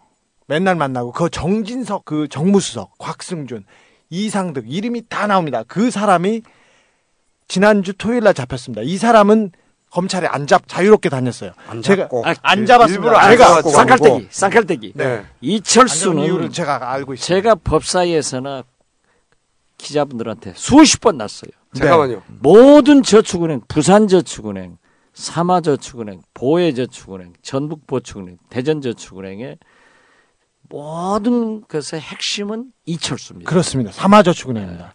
그리고 삼화저축은행에 고문 변호사를 박지만 씨 부인 서양희 변호사가 했단 말이에요. 네. 그러면 변호사라고 하는 것은 사건이 터지면은 일을 해줘야 될 거 아니에요. 이 언론에 나기 싫어하니까 고문 변호사직을 사임합니다. 그리고 곽승준 미래위원장만 하더라도 제가 우리 민주당 의원한테 순발력이 있어야 되는데 진짜 박지원 같은 사람 없어요. 이게 만났는데 박승준 미래위원장이 뭐라고 답변하냐면은 식당에 갔더니 거기 있어서 자기가 그 자리로 가서 인사를 하고 오랫동안 앉았다. 그러면 그 자리에 누가 앉았었느냐? 이건 분명히 이상득 의원 아니면 최소한 박지만 앉아 있었을 거다. 그때 저축은행 행장이 신삼길이었는데 그 사람은 기소 중지로 도망 다니던 상태였습니다. 신삼길 명예회장 아주 그건 다 둘이가 핵심이에요. 이 사건에는 특이하게도 박근혜와 이명박이 이명박이 같이 물려 있는 거예요. 네. 그러니까 정확하게는 형님과 형님과 박근혜 같이 물려 있는 사건이라서 수사가 안 됐어요. 이게 계속해서. 저축은행 수사본부라고 꾸렸지 않습니까? 거기서 이철수는 안 잡고 다른 데 쳐다봅니다. 이번에 잡았는데 결정적인 역할 저도 좀 했습니다. 음. 나중에 저희가 나중에 밝히- 밝히겠습니다. 어, 밝히겠습니다. 불과 한 달 전 임시국회에서도 법무부 장관한테 법사위에서 왜 이철수 안 잡냐? 저기 박 후보님 오래 전부터 주장하지 않으신 것도 있나요 혹시? 아니요, 주장, 거의 모든 사안을 오래 전부터 주장해 오셨어. 지방하고 일산하고 서울에서 아주 편안하게 살았습니다. 서울 근교에서 안 아주 편안하게 잡았어요. 지냈습니다. 다 알면서도. 그런데 그 이철수는 제가 가지고 있는 정보에 의하면은 사법부건 검찰이건 막격한 커넥션을 가지고 있습니다. 네. 그리고 보호받은 거예요. 이명박 정권이 한지를 보고 있으면 한건한 건이 그 중에 단 한 건이라도 이 참여정부 시절이나 또는 국민의 정부 시절에 비교 대상이 없어요. 그 한 건만으로도 정권이 붕괴될 정도의 사건들이 네. 너무 많아. 너무 많아가지고요. 정권이 교체되잖아요. 청문회를 몇 개를 해야 될지 모르겠어요. 비리를 도대체. 비리로 덮고 폭탄을 폭탄으로 막는 정권이에요. 저축은행 로비스트 박태규 씨. 네. 지금 구속돼서 재판 받지 않습니까? 이분이 박근혜 비대위원장하고 막역하게 만났습니다. 네. 이건 오늘 처음 얘기하는 거예요. 그러니까요. 공개적으로는. 그런데 이제 우리 민주당 의원들한테 한 달 전 임시국회에서 자료를 주면서 물어라 이랬는데 물어라. 국회가 맞지? 파탄돼 가지고 세포트한테 시키듯이. 박 후보님은 소스를 도대체 어디서 가져오시는 겁니까? 저도 먹고 살라고 빨대 만들어 놨습니다. 아니 지난번 만, 저 만났을 때 나한테 준다고 하셨지 않습니까? 드린다고 그랬는데 바빠서 바빠 가지고 잊어먹었어요. 저는 좀 분리하면은 잊어먹었다고 합니다. 불리한. 아니 근데 이 사찰을 이렇게 생각하시면 될 것 같아요. 사장이 있는데 자기 직원들 이메일 다 열어보는 거예요. 사장이 직원들 이메일 열어보고 그리고 자기 직원들이 누구랑 연애하는지 다 감시하고 전화 도청하고 직원들 통장도 막 까보고 그런 짓을 사장이 했는데 그 사장이 그런 짓을 했다는 걸 직원들이 알았어요. 얼마나 열을 받겠어요.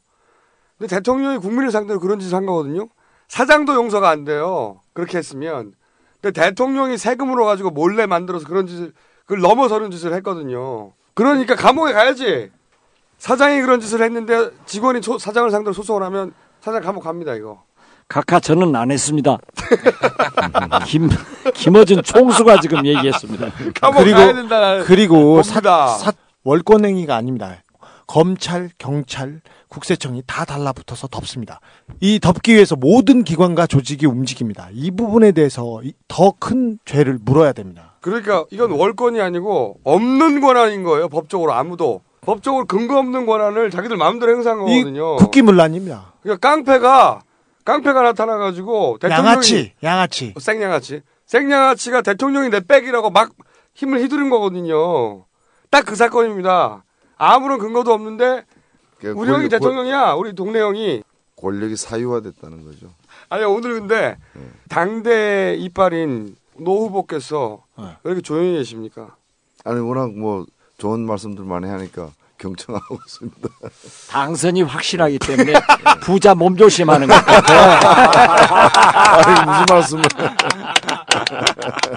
박수 박수 박수. 아 노원병 노원병은 특히 더블 스코어로 지금 앞서고 있습니다. 아 그 그렇게 하면 투표로 안 나옵니다. 아 그게 제일 문제예요, 사실. 되나요? 어. 제가 말씀했지만 깔때기. 지난 4년간 아 깔때기 한번 해야지 이때. 아니 깔때기가 아닌 적이 없었는데 또 아니 그런데 4년간 1년 52주 중 50번을 금기원래 했어요. 이건 목사님도 1년에 50번 교회 안 가십니다. 신부님도 성당에 못 가셔요. 그런데 요즘 일주일 안 보인다고 난리가 나거든요. 선거 기간에 그런 거죠. 예, 뭐 그렇죠. 솔직한 예, 죄송합니다만은 제가 80% 이상 지지를 받았어요. 그런데 요즘 61%로 떨어졌습니다. 아이 저 배부른 소리. 아니 아, 그런데 60% 그래서- 밑으로 가면 낙지 아니에요. 아니 전국 최다 득표를 노렸는데 과감하게 포기를 하고 전국 최다 득표를 과감하게 전국- 포기. 전국 지원만이 살 길이다. 특히 야권 단일 후보 당선 시켜야 된다라고 뛰고 있습니다. 그래서 오늘 사실 6시쯤 목포에 도착하면은 또 선거운동 하면 당선은 되겠죠. 그렇지만 저 여유로운 아니 아니요. 진짜 겸손하게 끝까지 노력하고 노력해야죠. 그래서 혼을 바칩시다. 자 그러면은 민간인 사찰을 마무리하면 이 사건의 핵심이 우리 각하인 건 명명한 건데 그래서 이 결론이 어떻게 나야 된다고 보시는 겁니까? 우리 노 후보께서 아니 저는 진실을 그 은폐하는데 각하와 이 박근혜 비대위원장의 공조가 그렇죠. 굳건히 이루어지고 있다는 점에서 이 사건의 책임 자체가 이 사건은 두 개의 부분이 있습니다. 그러니까 이 불법 사찰을 한 부분과 불법 사찰을 은폐한 드러났는데도 불구하고 책임 등 진실을 갖다가 이제 규명하고 책임을 물어야 할 때 이걸 은폐한 이두두 가지가 이제 이 하- 하나의 몸통을 이루고 있는데 이 부분에 있어서 이 부분에 있어서 오히려 박근혜 비대위원장이 특히 두 번째 부분과 관련해 가지고는 철저하게 공조하고 있다는 거죠. 주도하고 있습니다. 네. 보면. 뭐 그렇다고도 볼 수 있죠. 뭐 그런 점에서 저는 공동의 책임을 물어야 된다. 공동의 책임의 수준은 어디까지 보십니까? 저는 이 아까도 뭐 법률적인 문제를 말씀하셨습니다만은 현직 대통령이 그 재임 기간에 형사상의 이유로 소추당하지 않게, 않도록 되어 있어요.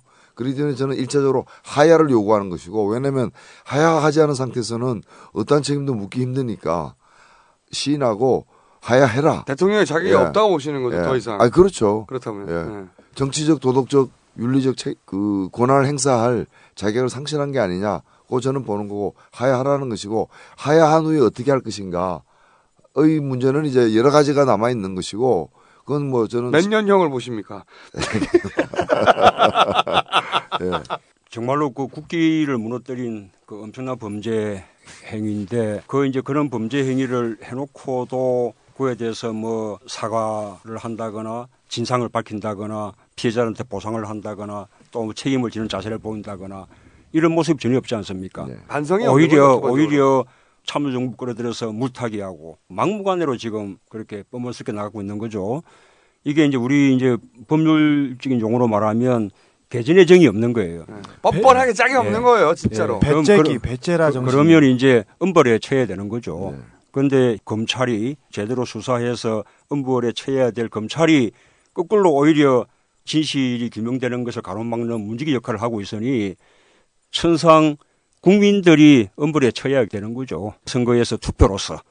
예, 그 방법밖에 없다고 생각합니다. 그리고 나서 정권이 교체된 다음에 이명박 대통령에게 이 사건에 대한 책임을 물으면 어디까지 물을 수 있습니까? 예, 그래서 역시 이제 제대로 된 규명은 정권 교체가 된 이후에야 이게 뭐 제대로 되지 않을까 생각되고요. 어, 그때는 법적 책임을 져야겠죠. 그러면은 이게 갈 수 있는 사안인가요? 빵에. 빵에. 어쨌든 뭐 상당히 상당히 중대한 그렇죠. 예, 상당히 이건 중대한 중대한 범죄. 국기 문란 사건이고 이건 엄청난 사건이에요. 민주주의 근본을 그렇죠. 부인해 버리는 건데 이걸 그러니까 제가 답답하다는 거예요. 대통령께서 그 책임자를 엄청 문책하면서 어, 책임자, 책임자 자기, 자기인데요. 자기. 그 밑에 그 밑에 그러니까 박근혜 지 고아를 막론하고 책임 묻겠다. 말이 돼요? 이게 진짜 말이 안 되는 것 같아요. 이 정도 일을 벌였는데도 그러니까요. 한나라당이 이 정도 지지를 받고 이명박 대통령이 그 뉴스에 1번, 1번이 안 되고 만약에 노무현 대통령이 김정은 대통령이 이걸 했어요. 이런 걸 민간인 사찰을 했고 들켰어요. 그러면은 신문 일면이 이걸로 10년까지 10년까지 한달 내내 덮였을 거예요. 한 달 내내. 이 문제가 지금 당장에는 사건의 그 중요도에 비해서 적나라하게 이렇게 알려지지 않고 있는 건 대단히 유감스럽긴 하지만은 이것으로 끝나지는 않을 것이다라는 거. 이거 어떻게 이렇게 다 덮어지고 끝날 수 있어? 박근혜 비대위원장이 대통령이 되면 덮어집니다. 뭐이 나라가 뭐 대통령 한 사람만 있는 나라는 그런 아니죠. 불행한 예, 사태는 절대 일어나지 않으니까 걱정하지 마세요. 우리 국민이 현명합니다. 각하가 이렇게도 했는데 각하가 이렇게 빠져나가게 그냥 둘 거냐 이거죠. 그건 안 되지. 이런 짓들을 해왔는데 그러니까 아까 저기는 지금 지휘 고하를 막론하고 빠져나가겠다는 건데 지휘 고하를 막론할 게 아니라 지휘 높은 놈들만 때려잡으면 되는 거예요. 어, 그 사람들 책임 있는 말도 안 거지. 되죠. 없다 뭘 그럴 리가 없다 뭘 그럴 리가 없다 뭘 그럴 리가 없다 뭘 그럴 리가 없다 뭘 그럴 리가 없다 아기 전부터 각가를 사랑합니다 미국 소고기 맘대로 먹으라고 FTA 날치기 추진하시고. 무너지는 4대강 전년도로 만들어 주셨고. 물대포로 아껴 주시는 각각에서 절대로 멋대로 그럴 리가 없어 그럴 리가 없다 뭘 그럴 리가 없다 뭘 우리 각각에선 절대로 멋대로 그럴 리가 없다 뭘 그럴 리가 없다 뭘 그럴 리가 없다 뭘 반대해도 할 건 아시는 우리 각각 그럴 리가 없다 뭘 그럴 리가 없다 뭘 그럴 리가 없다 뭘 우리 각각에선 절대로 멋대로 그럴 리가 없다 뭘 그럴 리가 없다 뭘 그럴 리가 없다 뭘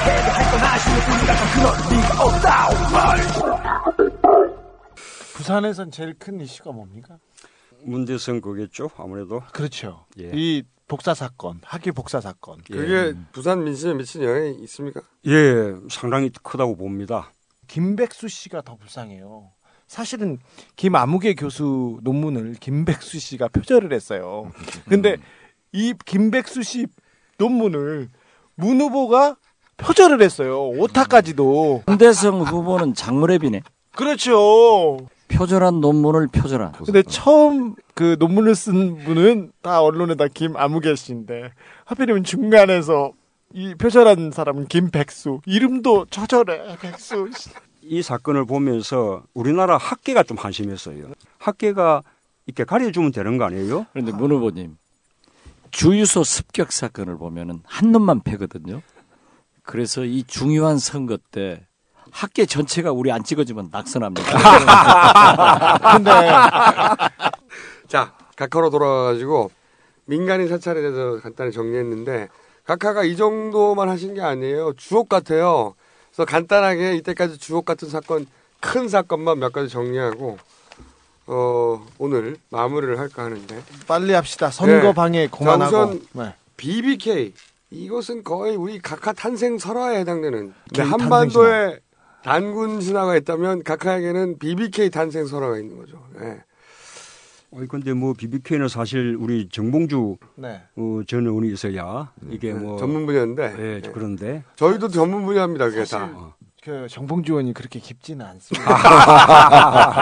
사실은. 사실 BBK의 우리 각하의 그 특성이 다, 다 담겨 있어요. 뭐 거짓말도 담겨 있고 남한테 뒤집어 씌우기도 담겨 있고 자기 재산 숨기기도 담겨 있고 또는 무슨 협박, 예, 거짓말은 자기가 무관하다. 그리고 뭐 뒤집어 씌우기는 민주당이 기획 입국을 했다. 근데 알고 봤더니 각하의 친인척으로 지금 밝혀져 가고 있는 중이죠. 그렇죠. 그리고 재산 숨기기, 다스 끝까지 자기하고 무관하다고 주장하고 있죠. 도곡동 땅도 네. 있습니다. 그리고 뭐 협박도 등장해요. 보면은 김경준을 결국은 입국 해유하려고 했던 건 박근혜 쪽이다. 네. 협박 해유라고 했던 것은 이게 막 밝혀지고 있으니까 우리 각하가 그 구사하는 스킬들이 다 총체적으로 담겨 있는 사건인데 종합 선물 세트입니다. 여전히 현재 진행 중인 게 BBK 덮어줬던 검사들이 있어요. 10명. 그 10명이 최근에 이 신영철 대법관한테 탄원서를 보냈어요. 주준우 빨리 잡아가라고. 거기 보면은 약자 코스프레를 하고 있어요. 거기 보면은 진짜 재밌는 워딩이 있는데 전체가 다 코미디인데 제일 재밌는 워딩이 뭐냐면 막대한 파급력을 미치는 SNS라는 매체를 이용해 또다시 BBK 망령을 끄- 꺼내 들어 국민들을 현혹시키고 저희 검사들을 두 번, 세 번 죽이는 일을 서슴치 서슴없이 자행하고 있다. 가장 잘 나가는 검사 일명이 신영철 대법관에게 주진우 사건을 빨리 처리하라고 탄원 보낸 거예요. 내용에 이런 내용이 나와요. 저희 검사를 두 번, 세 번 죽이고 있대요. SNS를 이용해서. 그러면 제가 궁금한 것은 첫 번째 언제 죽었는지를 먼저 좀 밝혀줬으면 좋겠어요. 첫 번째는 일단 죽어야 될 거 아니에요. 근데 이 사람들이 제일 잘 나가는 검사들이에요. 정의의 사도인 양 하면서 제가 그렇답니다. 정의회에서. 활 부러뜨린 상태에서 이제 자기가 부러뜨려 놓고 차에 그냥 몸을 갖다 대면 자해 공갈단. 근데 그- 팔을 부러졌으면 말안 하겠다 이거예요. 저는 팔이 일단 안 부러졌다고요. 근데 BBK는 끝난 사건이 아니잖아요. 이 5년이 다 끝나가는 이 마당에 우리가 확인할 수 있는 것은 BBK 이제 다시 시작이다. 털어야 되는데 털 리가 없죠. 절대. 우리 각각에서는 절대 그럴 뿐이 아닙니다. 그런 삶을 살아오지 않으셨어요. 돈이 생명보다 더 중요한 거예요. 그렇죠, 그렇죠. 돈 생명보다 더 중요한 겁니다. 그런데 김경준 발표합니다. 그렇죠. 네. 풀려나면 밝히겠죠. 당연히 이미 다른 얘기를 하, 하기 하기 시작했습니다. 하기 시작했죠. 네, 통제가 안 되기 시작했어요. 아 니 생각해 보세요. 감옥에서 누워 있으면 이건 내가 왜 여기 와 있는가? 까꿀로 누가 와 있어야 되는데. 저 그렇죠. 누구라고는 얘기 안 했습니다. 아무튼 그 말이 안 되는 거예요. 아니 이 BBK 사건은 정말 참 그, 유감스러웠던 것이 본인 스스로가 어 이거 내가 설립한 회사다라고 말한 동영상까지 있었으니까 그것은 뭐 너무나 당연히 규명될 것으로 그렇게 어, 봤던 거죠. 당시 주어가 없다라고 설명했던 누님이. 그, 그런데 그 사건이 지금까지 그대로 살아 있다, 아, 끝나지 않았다라는 것이 그나마 그래도 큰 위안이죠. 이 정봉주 전 의원이 어, 수감생을 마치고 나면 어, 그 일에 제가 보기에는 혼신의 노력을 기울이지 않겠는가. 지금 감옥에서 그것만 생각할 거야. 그거만 내가 나가봤기만 해봐라 이제 여생을 여생을 여생을 거기다 바치리 그러면서 그런데 그때 제가 우리 정동영 후보한테 충고를 했어요. 김경준 감옥에 들어가 있는 사람이고 미국에서 산 사람은 딜을 거래를 하는 거다. 그렇죠. 그렇기 때문에 차라리 선거 전략을 바꿔라. 이명박 대통령 일가족이 전국에 땅이 100만 평 있어요. 네. 그런데 이상하게 강원도하고 호남만 없더라고요. 오. 이걸 너 방송 기자 출신인데 탁 돌출되게 그래가지고 땅 100만 평이 어디 어디 어디 있습니다. 그러면 강원도 분들이나 호남 사람들은 어 이명박이 강원도하고 호남은 안 샀네 하고 떨어진다. 참 불가사의한 일이었죠. 그렇죠. 말도 안 되는 거죠. 검찰이 그렇게까지 이명박 후보를 보호할 거라고는 누가 생각했겠어요. 검찰이 도와주지 않으면 못하는 돌파 못하는 상황이었거든요. 지금 그러기 때문에 우리가 총선 승리 해가지고 이 6월 달부터 이번 총선도 마찬가지죠. 네. 이번 총선에서 네. 자, 알겠습니다. 이거 밝혀집니다. 끝나, 지 않은 사건이고 어, 이 사건은 정봉주 전 의원이 감옥에 나오는 순간 발화할 것이다. 크게. 아 그럼요. 그 네. 순간과 김경준의 이제 그게 거의 마저 들어가니까 갑니다. 가. 그리고 그 이게 밝혀지면은 이제 각하의 재산의 상당 부분이 밝혀질 수 있는 다스가 연결고리이기 때문에 최근에 김경준이 어, 미국 재판에서 말했던 그 내용이 나왔는데 각하의 재산이 7천억 원이라고 한 얘기가 있었습니다. 근데 그거는 후보 시절에 후보 김경준이 옆에서 보아서 자신이 이해한 재산이 그 정도지. 지금 재테크 해가지고 네. 늘어난 재산은 전혀 포함되지 않았습니다. 네. 아랍에미레이트에 왜 이렇게 가시나 열심히 가시나 했더니 그 원인이 밝혀졌습니다. 최근에 재산 신고를 했는데 이명박 대통령이 그 아랍에미레이트에서 자이드 국제 환경상을 타가지고 50억 원을 50만 달러, 5억 6,750만 원을 받았습니다. 그래서 좋은 데다 쓰겠다고 얘기해놓고 통장에다 넣어놨습니다. 자기 개인 통장에다가. 근데 몇 가지만 더 보자면 우리 각하께서 내가 살 집 한 채만 놔두고 나머지는 다 사회 환원하겠다고 했는데 청계재단을 만들어서 사위 환원을 했죠. 사위 환원을 했죠. 자기 주변 사람들이 다 거기서 빼먹고 이자만큼 아니면 세금을 절세하는 만큼만 장학금을 주고 있습니다. 근데 재산도 집한 채만 남겨놓는다고 했는데 57억 9,966만 원이에요. 50 내용도 좀 따져보면요. 하나 보면 그림이 있는데 물방울 그리는 김창렬 네. 선생의 물방울 30호짜리입니다. 73 곱하기 91이니까 1970년대 서양화를 700만 원 재산 신고를 하셨어요. 4월 3일 날 서울 옥션에서 홍콩 세일을 가졌습니다. 4월 3일 엊그제. 근데 72 곱하기 60 20호니까 카카오가 가지고 있는 것보다 훨씬 작은 겁니다. 그리고 81년 작품이에요. 김창렬 선생은 70년대 전성기였어요. 그게 훨씬 가치가 높습니다. 근데 이 81년장 20호 42만 홍콩 달러 그러니까 6억 원이 넘는 가격에 엊그제 낙찰이 됐습니다. 이거를 500만 원이라고 재산 신고를 해놨어요. 그러니까 6억에 팔려 팔렸다고 하는 그림보다 훨씬 더 좋은 그림을 가지고 있는데 훨씬 수작입니다. 500만 수작 원으로 뿌려가지고. 재산 신고를 하고 있다는 거죠. 우리 각하가.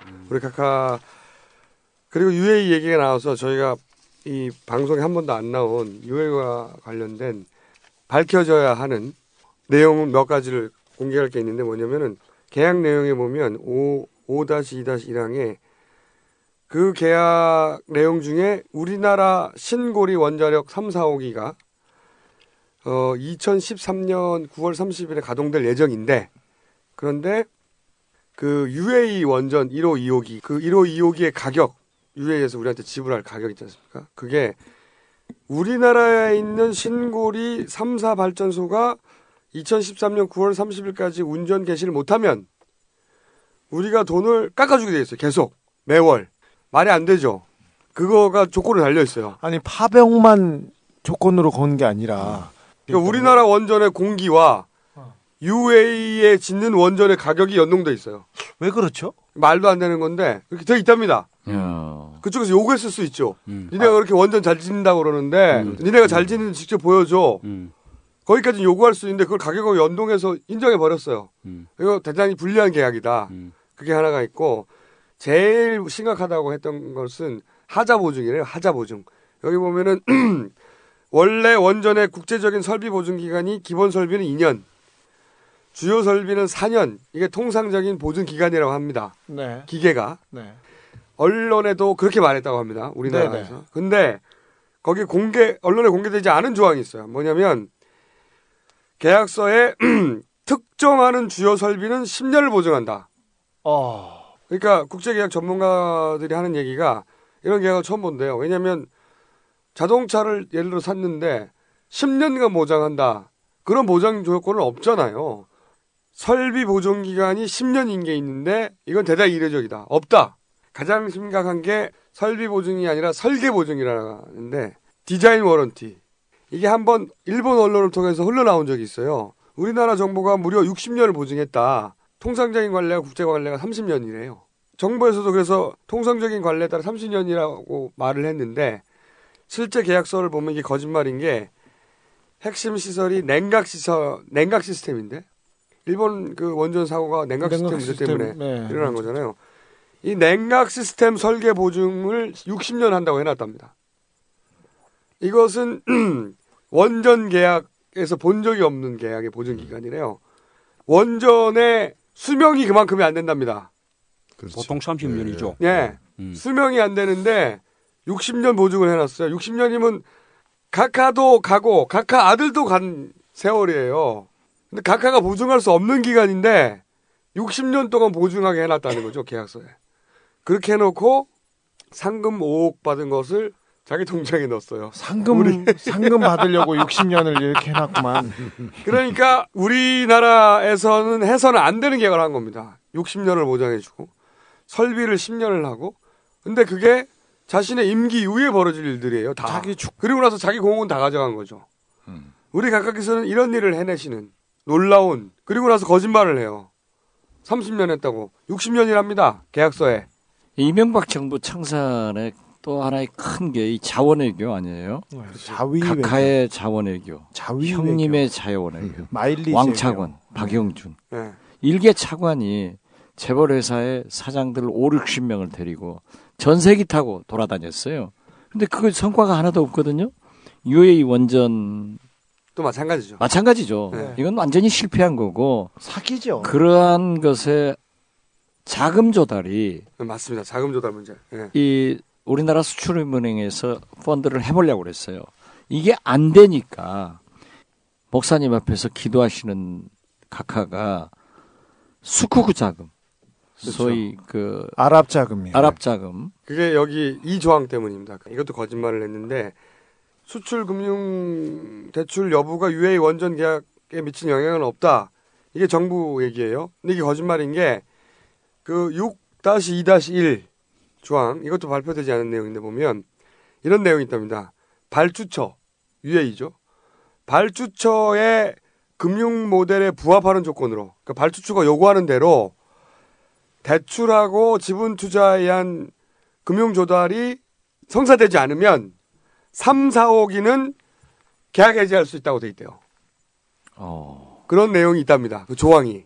아 이거 그러니까 연관됐네. 그렇지. UA가 원하는 방식으로 대출이나 뭔가가 이루어지지 않으면 3, 4억을 취소할 수 있다고 돼 있대요. 조항이. 그렇기 때문에 수출입은행에 수출 금융도 무리하게 하려고 했다가 그게 실패하고 수쿠쿠라도 땡겨 오려고 했던 거예요. 저쪽에서 그러면 발주처의 금융 모델에 맞도록 자기들이 요구하는 대로 금융 조달을 해- 해달라고 했으니까 이게 안 되니까 수쿠쿠가 들어올 뻔 했던 거죠. 아무튼 186. 이것도 거짓말이었던 그러니까 겁니다. 그런데 186 지금 현재도 그 수쿠쿠는 아직 끝난 게 아닙니다. 그러니까요. 최근에 제가 모 씨한테 들은 바에 의하면은 그 배당을 면세하기 위해서 인도네시아 조세피난처에서 그 회사 들렸다 오는구나. 거예요. 예. 음. 그러니까 거기에서 스쿠법이 오더라도 배당을 하더라도 면세가 되는 거예요. 어. 이게 지금 진행 중에 있다. 저는 그렇게 그렇게 있습니다. 무리하게 진행되는 이유가 뭐냐면 이 원전 계약이 이렇게 걸려 있기 때문입니다. 그렇게 사인을 했답니다. UAE가 원하는 금융 모델로 조달을 해줘야 되는 겁니다 지금. 아니 근데 그 계약, 계약서가 아직도 뭐 공개되지 않았다고. 공개되지 그렇죠, 않았습니다. 않았습니다. 네. 공개되지 않았죠. 네. 근데 국회에서도 그 요구해서 보지 못하나요? 그건 공개되지 않았습니다. 안 주니까 못. 예. 그러니까 저희는 이제 빨대를 아니 비밀이 많아요 이놈. 얘네들은 다 비밀이야 뭐든지 다. 자 그러면 아니 근데 국회에서 왜 그걸 보지 못하죠? 그 그걸 우리가 요구하더라도 네. 안 되죠. 안 주니까 안 주는 그렇죠. 거예요. 예. 야권이 다 해봐야 95석이에요. 여기 가지고 싸워서 이기라 하고 이길 수가 없는 거예요. 이런 진실이 밝혀질 수가 없는 거예요. 알수 진짜. 안 주면 그만이에요. 4월 총선이 얼마나 중요한지 다시 한번 생각해 자 봅니다. 그러면 갈 길이 멀기 때문에 짧게 정리하죠. 쇠고기 수입 이 사건을 어떻게 정리하십니까? 간단하게 정리하면 미국 사람이 먹는 소고기를 수입하자. 이거예요. 그렇죠. 그 수준에. 그렇죠. 일본이나 대만 우리가 그래 대만만 또 못한 미국 사람도 대만 사람도 안 하는 그걸 왜 우리가 먹어야 돼요? 싸다고. 우리 각하 이유는 싸다고. 또 생각나는 게 그때 명박산성이 등장했지. 광화문을 컨테이너로 막는 이 사건은 내가 역사의 길이 남을 거라고 봐요. 어 정수 선생 지금 다시 청와대로 가서 경호처장으로 지금 자리. 그 길을 아니 비서실장들을 해보셨으니까 한번 상상을 해보세요. 국민들이 뭔가 막 항의를 하는데 광화문 대로에 컨테이너 박스하고 모래를 쌓아가지고 그쪽으로 못 넘어오게 청와대 쪽으로 그렇지. 근데 자기네들은 쌓아놓고 용접으로 막 했거든요. 그 용접으로 용접했거든요. 붙였지 컨테이너 붙였는데 사이, 부- 사이를 그리고 효과적으로 잘했다고 칭찬하고 있어요. 그그 사람들 그때 굉장히 겁을 많이 냈던 것 어, 같아요. 네네네. 겁먹었죠. 그리고 나서. 청와대 뒷산에 올라가서 뭐 먹고. 스미스를 노래를 들었다니 뻥을 아니, 노래 들리지도 않거든요 거기서 노, 노회찬 후보께서는 써머적이야? 네, 아침 이슬을 마셨다 이렇게 주장하고 계세요. 그것이 저는 국제적으로도 굉장히 큰 누가 됐을 것 같아요. 우리 다른 아시아 네. 그렇죠. 다른 나라. 일본도 대만도 홍콩도 그다음에 말레이시아도 다 이렇게 규제들 하고 있거든요. 그렇죠. 어느 한쪽이 그 제한을 풀어주면 그렇죠. 다른 쪽은 금방 압박을 받게 돼요. 그렇죠. 아니, 한국은 지금 이렇게. 열지 않았냐. 그렇죠. 그래서 서로 이제 그 비슷한 수준으로 제한들을 하고 있는 건데 그래서 우리하고 먼저 그 협상을 타결해 가지고 수입 확대하는 것이 미국으로서는 절실했을 거예요. 그렇죠. 다른 아시아 국가들한테 압박을 했으니. 어, 가하기 위해서 그것을 우리나라 이제 국민들이 만회시켜 준 거죠. 아마 다른 나라들이 봐라 한국 그랬다가 그 큰일 난다. 국민들한테 혼나는 거 봐라. 예, 예. 그 대통령이 그렇게 한 거를 국민들이 막은 건데 예. 그리고 정부 그렇게 약속했어요. 대만이 협상을 하고 대만이 어떤 우리보다 더 나은 조건이 되면 대만처럼 할 것이다고 우리가 안 했어요. 아, 이 사건들이 너무 많아가지고 4대강 하나는 짚고 가야 될 것 같아요. 4대강 그 사고로 인한 피해를 최종적으로 가장 크게 보는 곳이 낙동과 하구죠. 네. 어, 결국 이제 부산 경남이 되는 거죠.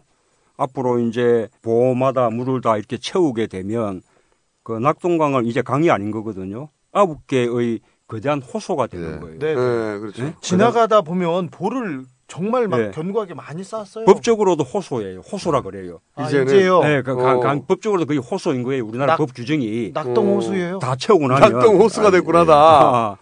아, 그러면 이제 물이 이제 흐르는 게 굉장히 늦어지니까 이제 뭐 녹조라든지 오염 같은 게 어, 굉장히 심해지는 거죠. 그렇죠. 그러면 뭐 최종적으로 마지막에 경남, 부산 어, 주민들은 지금 영산강 경우에도 그 포가 부실공사 돼가지고 굉장히 위험성이 많습니다.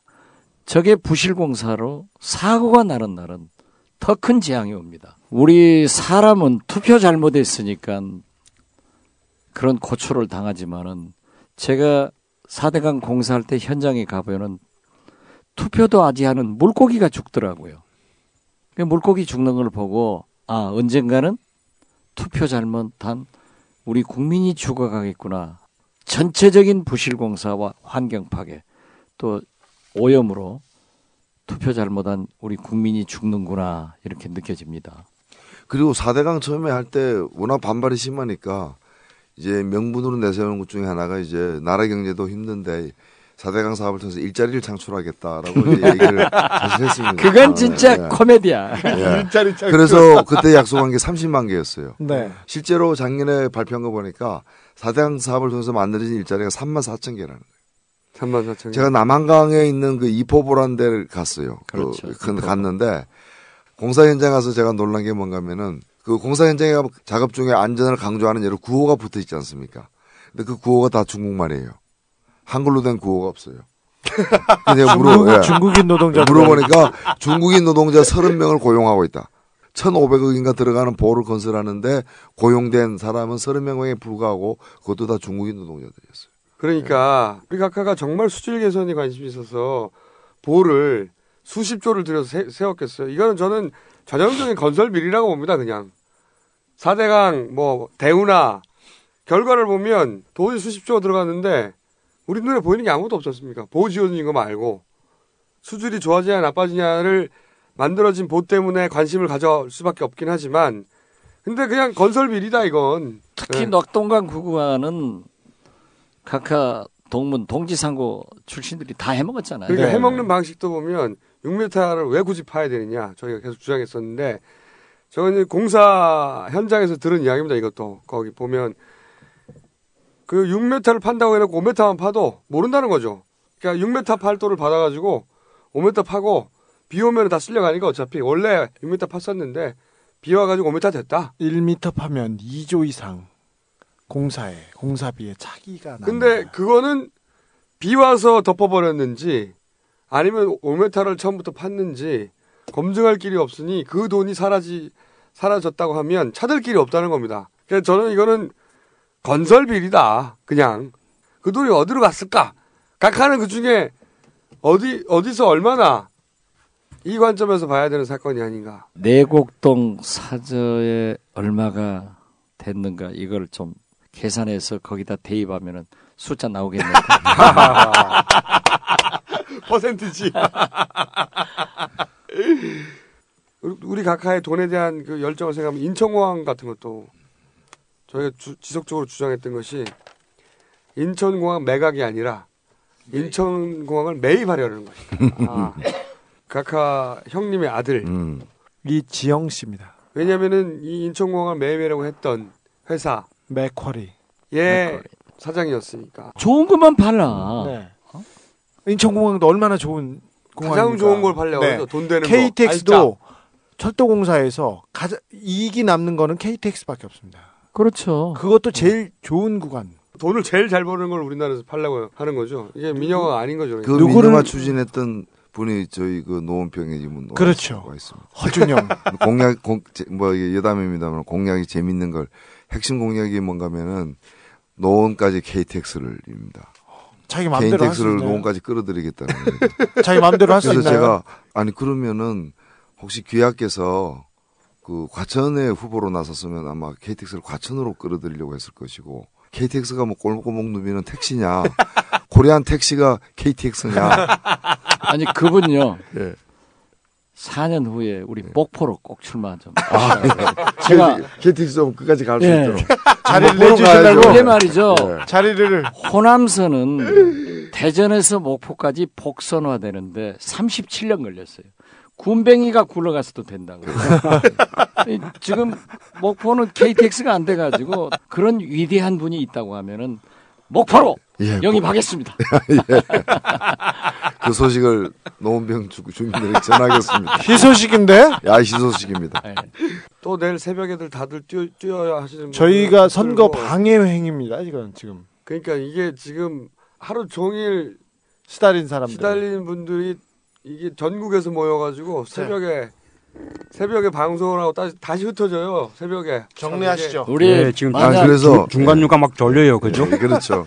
아 마무리를 네. 다급하게 해야 될 것 같아요 전부 다 눈이 충혈되셨어요 보니까 아니, 시간이 가면서 죄송해 목- 죽겠어요. 목소리로도 안 나오시는 네. 분들 고문을 하고 있는 상태인데 네. 이제 그만해 빨리. 그래서 끝내. 급마무리를 하려고 네. 합니다. 그런데 저희가 이렇게 무리를 한 이유는 뭐냐면 이번 선거의 성격이 막 희석되고 있거든요.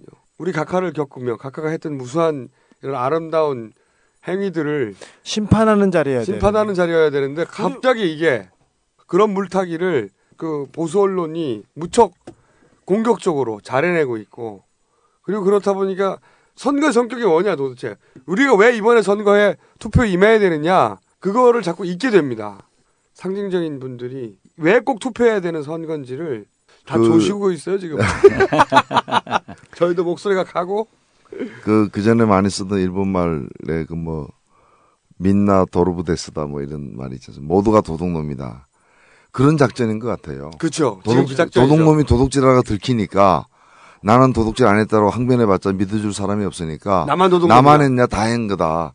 어. 일부 부동층의 동료는 있지만 기본적으로 어, 저놈들을 그대로 둘 수 없다. 어, 지난 5년과 같은 세월을 또 보내긴 보내서는 안 된다라는 그런 좀 응징의 심판을 하고자 하는 그런 어, 이 결연한 태세가 상당히 좀 강하다고 저는 여전히 보고 있습니다. 좀 국민을 우리가 믿을 필요가 있다. 어, 국민에 대해서 불안하게 생각하지 말자. 어, 국민이 그렇게 쉽게 쉽게 넘어가지 않는다는 거죠. 그냥 뭐 몸에 문신 새기듯이 가슴에 어, 지난 5년간 어, 그 이명박 정부 하에서 이 겪었던 일들, 당했던 고통들, 보아왔던 많은 어떤 말도 안 되는 그 만행들에 대해서 가슴에 새기고 있다고 생각됩니다. 그래서 어, 오히려 야당이 국민들을 믿고 어, 믿고 좀 자신감 있게 나갈 필요가 있지 않느냐 이렇게 생각됩니다. 우리가 또 이런 정부를 만나면은 우리 대한민국이 20년 또 후퇴합니다. 미래가 없습니다. 이명박 대통령 공약 지킨 건 있습니다. 경제 살렸어요. 1% 재벌 경제. 99% 국민, 중소기업, 서민이 함께 살 수 있는 그런 복지 국가를 건설하기 위해서도 반드시 정권 교체를 해야 되고 그렇게 하기 위해서는 우리 국민들이 야권 후보를 당선시켜 줘야 된다 하는 것을 말씀드립니다. 제가 선거 연설을 하러 다니면서 오늘 또 피곤하니까 목은 샜지만 이 노래를 한 번씩 합니다. 우리 문재인 후보 발언하기 전에 내가 노래로 한번 헌상할까요? 국회의원은 아무나 하나 기호 2번 문재인이야.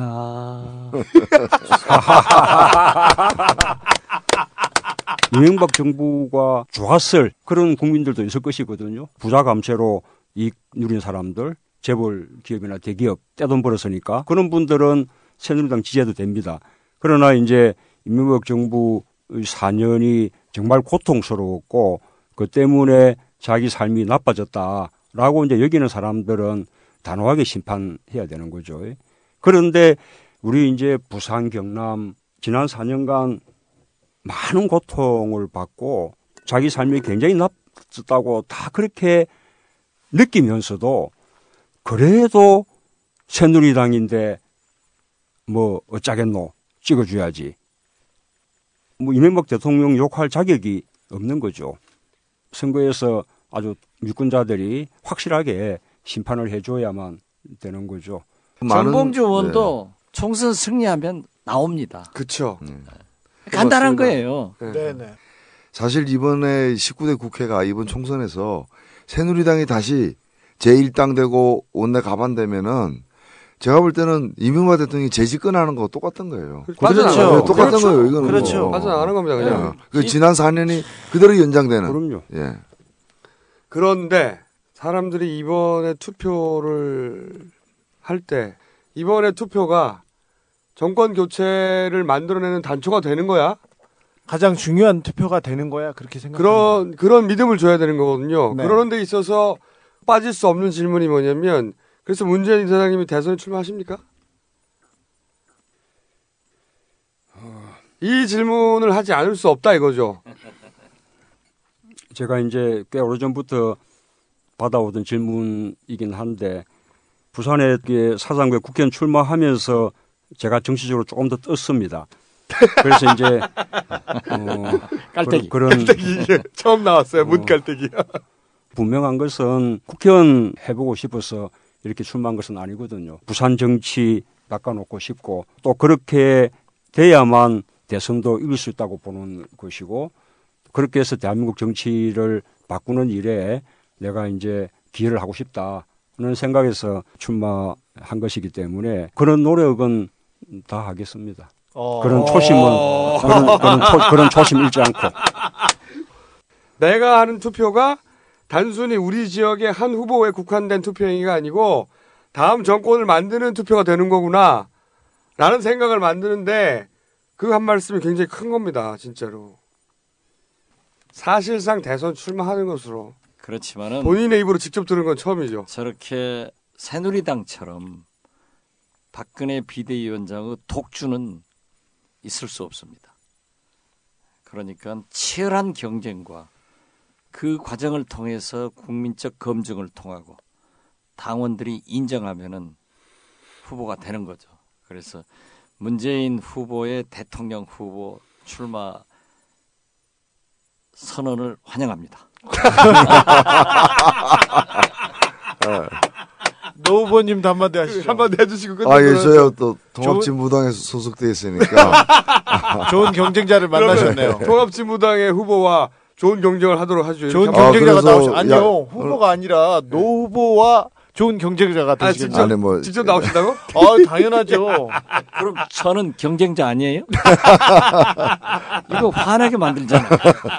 저도 선언할까요? 우리 연대가 4월 11일로 국한되거나 끝나는 게 아니기 때문에 당연히 대선까지 이- 이어져서 정권을 교체해야 되는 것이고 그렇다면은 아주 힘 있는 우리 야권 또 단일 후보를 만들어내는 과정에 통합진보당도 당연히 적극적으로 참여를 해야 되고 어떤 방식이든 함께하는 그런 과정으로 이어질 것이다 이렇게 확신합니다. 문 후보님의 에이 무슨 선을 무슨 그 선으로 몰아와 그런 걸로 막 몰아가시는 거죠, 지금. 아니 뭐 그렇게 몰아가는 걸 환영합니다.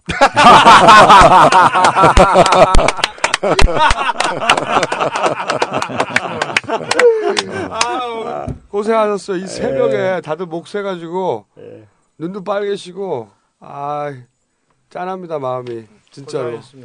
오늘 갑시다. 고생하셨습니다. 아유 네. 고생하셨습니다. 이깁시다. 예, 이깁시다.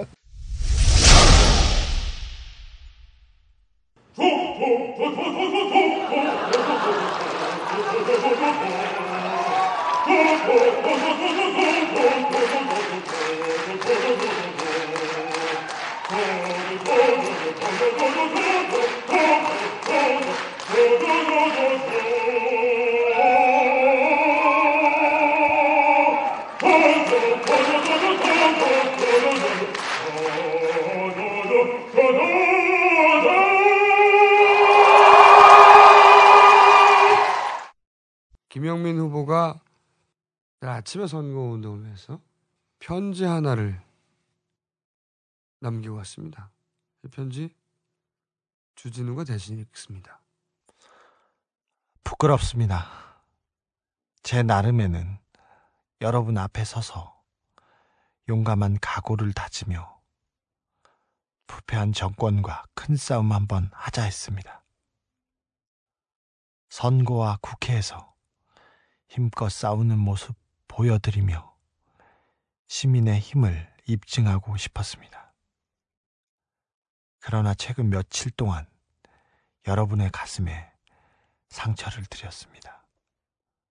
또 저로 인해 애써 이룬 야권 연대와 힘차게 향하는 정권 교체의 희망마저 사그라들까 두렵기도 합니다. 제 최선의 선택은 사퇴가 아닐까 고민했습니다.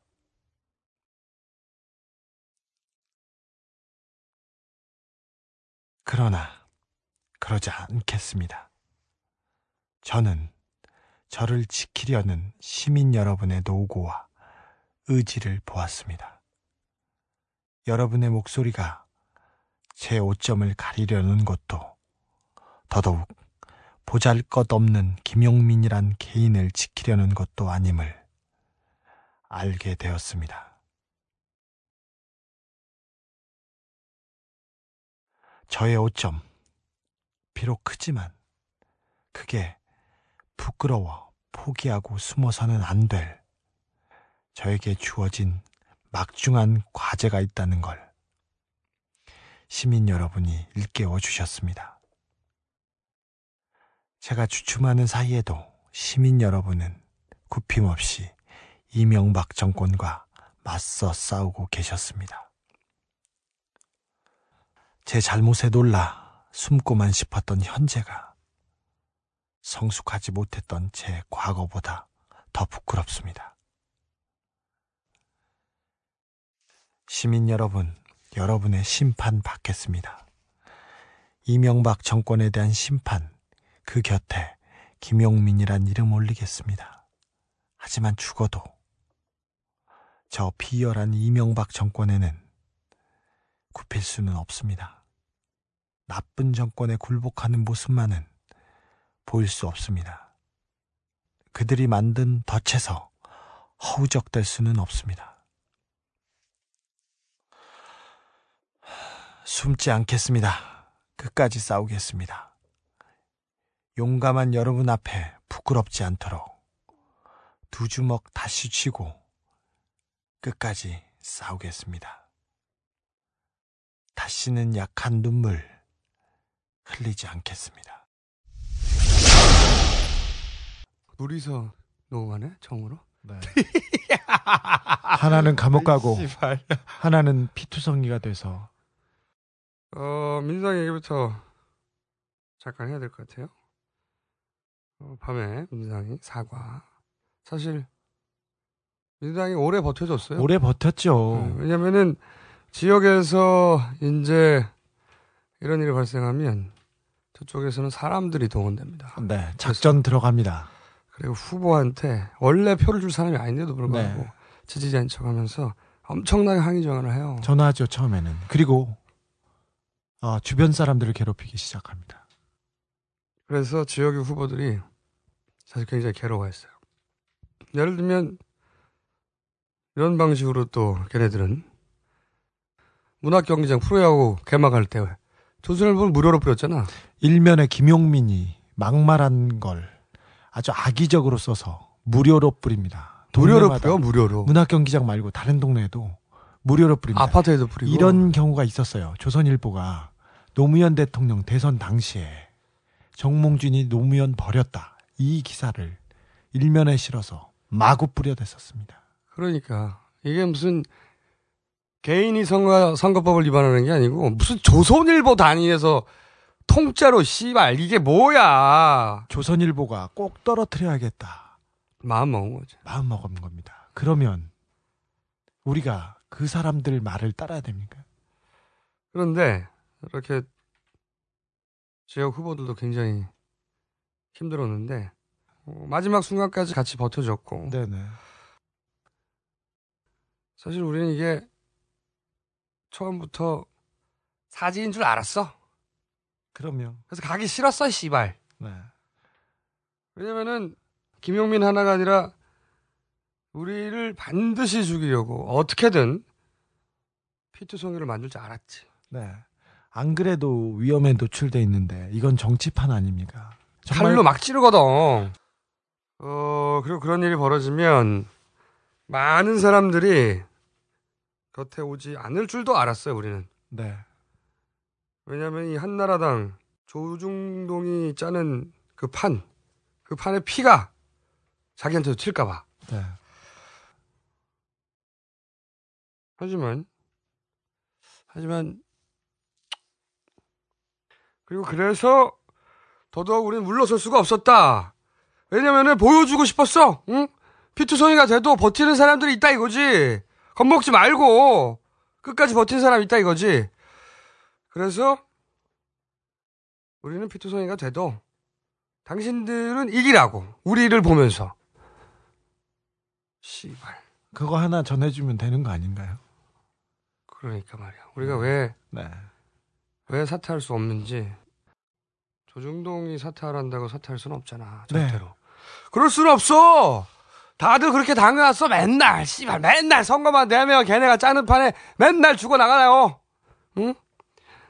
어 그렇게 피투성이가 될 줄 알아서 가기 싫었어 씨발 그냥 멀리서 논평만 하면 되는데 우리가 원래 그랬잖아. 근데 씨발 이번엔 그럴 수가 없었지. 네. 그리고 아이 용민한테 미안하지 이제. 네. 너무 무거운 짐을 지고 그래서 고맙지. 응? 끝까지 버텨줘서. 새끼 진짜 힘들었어.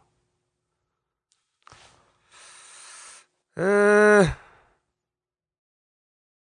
김용민은 이제 노원 주민이 심판합니다. 여러분들은 이명박을 심판해 주세요. 도망가지 못하게 김용민 뒤에 숨었어. 이 씨발 비겁하게 이, 김용민 뒤에 숨었어. 다 전부 다. 그래서 김용민만 앞에 서 있다가 피투성이가 됐습니다. 칼을 다 맞고 비수를 다 맞고 총알을 맞아서 총알바지가 됐어요. 이명박이 맞아야 될 총알을 왜 김용민이 맞아, 맞아야 됩니까? 덩치가 크다고. 김용민은 지난 4년간 대통령이 아니었어요. 김용민이 사장을 판 것도 아니고 사찰을 한 것도 아니고 쇠고기를 수입한 것도 아니야. 김용민이. 새누리당, 다- 당나라당, 한나라당 대표도 아닙니다. 김용민은. 김용민이 대통령이 아니었다고. 근데 대통령이 한나라당이 김용민을 칼로 막 찔러서 피를 질질 흘리게 한 다음에 끌고 다녀요. 그 뒤에 숨었어 다. 끌고 다. 다녀요. 질질 끌고 다녀요. 이 씨발놈들이 뒤에 숨었어 다. 아, 숨어버린 각하를 끌어내는 방법은 하나입니다. 투표. 노원 공릉동 월계동에 연고자가 있는 분들은 우리가 왜 끝까지 갈 수밖에 없었는지 설명을 해주세요. 지지를 부탁드리는 건 아니고 설명을 해주세요. 최소한 알아야 될 거 아니야. 어차피 우리는 애초부터 끝을 상정하고 시작했기 때문에 산하해야 한다면 산하하겠습니다. 네. 어, 이제 우리는 할 바를 다 했어. 여기까지 버텼기 때문에. 나머지는 당신들이 하세요. 예. 우리는 끝까지 쫄지 않아. 그러니까 이제 당신들도 쫄지 마. 야, 네가 끝 해봐라, 씨발. 뭐 쫄지 말라고. 아니 끝을 네가 해봐라. 끝. 메가리가 없잖아 이 새끼야. 다시 해봐. 끝. 아이씨, 끝을 다시 내가 해야 되겠다. 쫄지 마. 끝. On the uprise. So frustrated.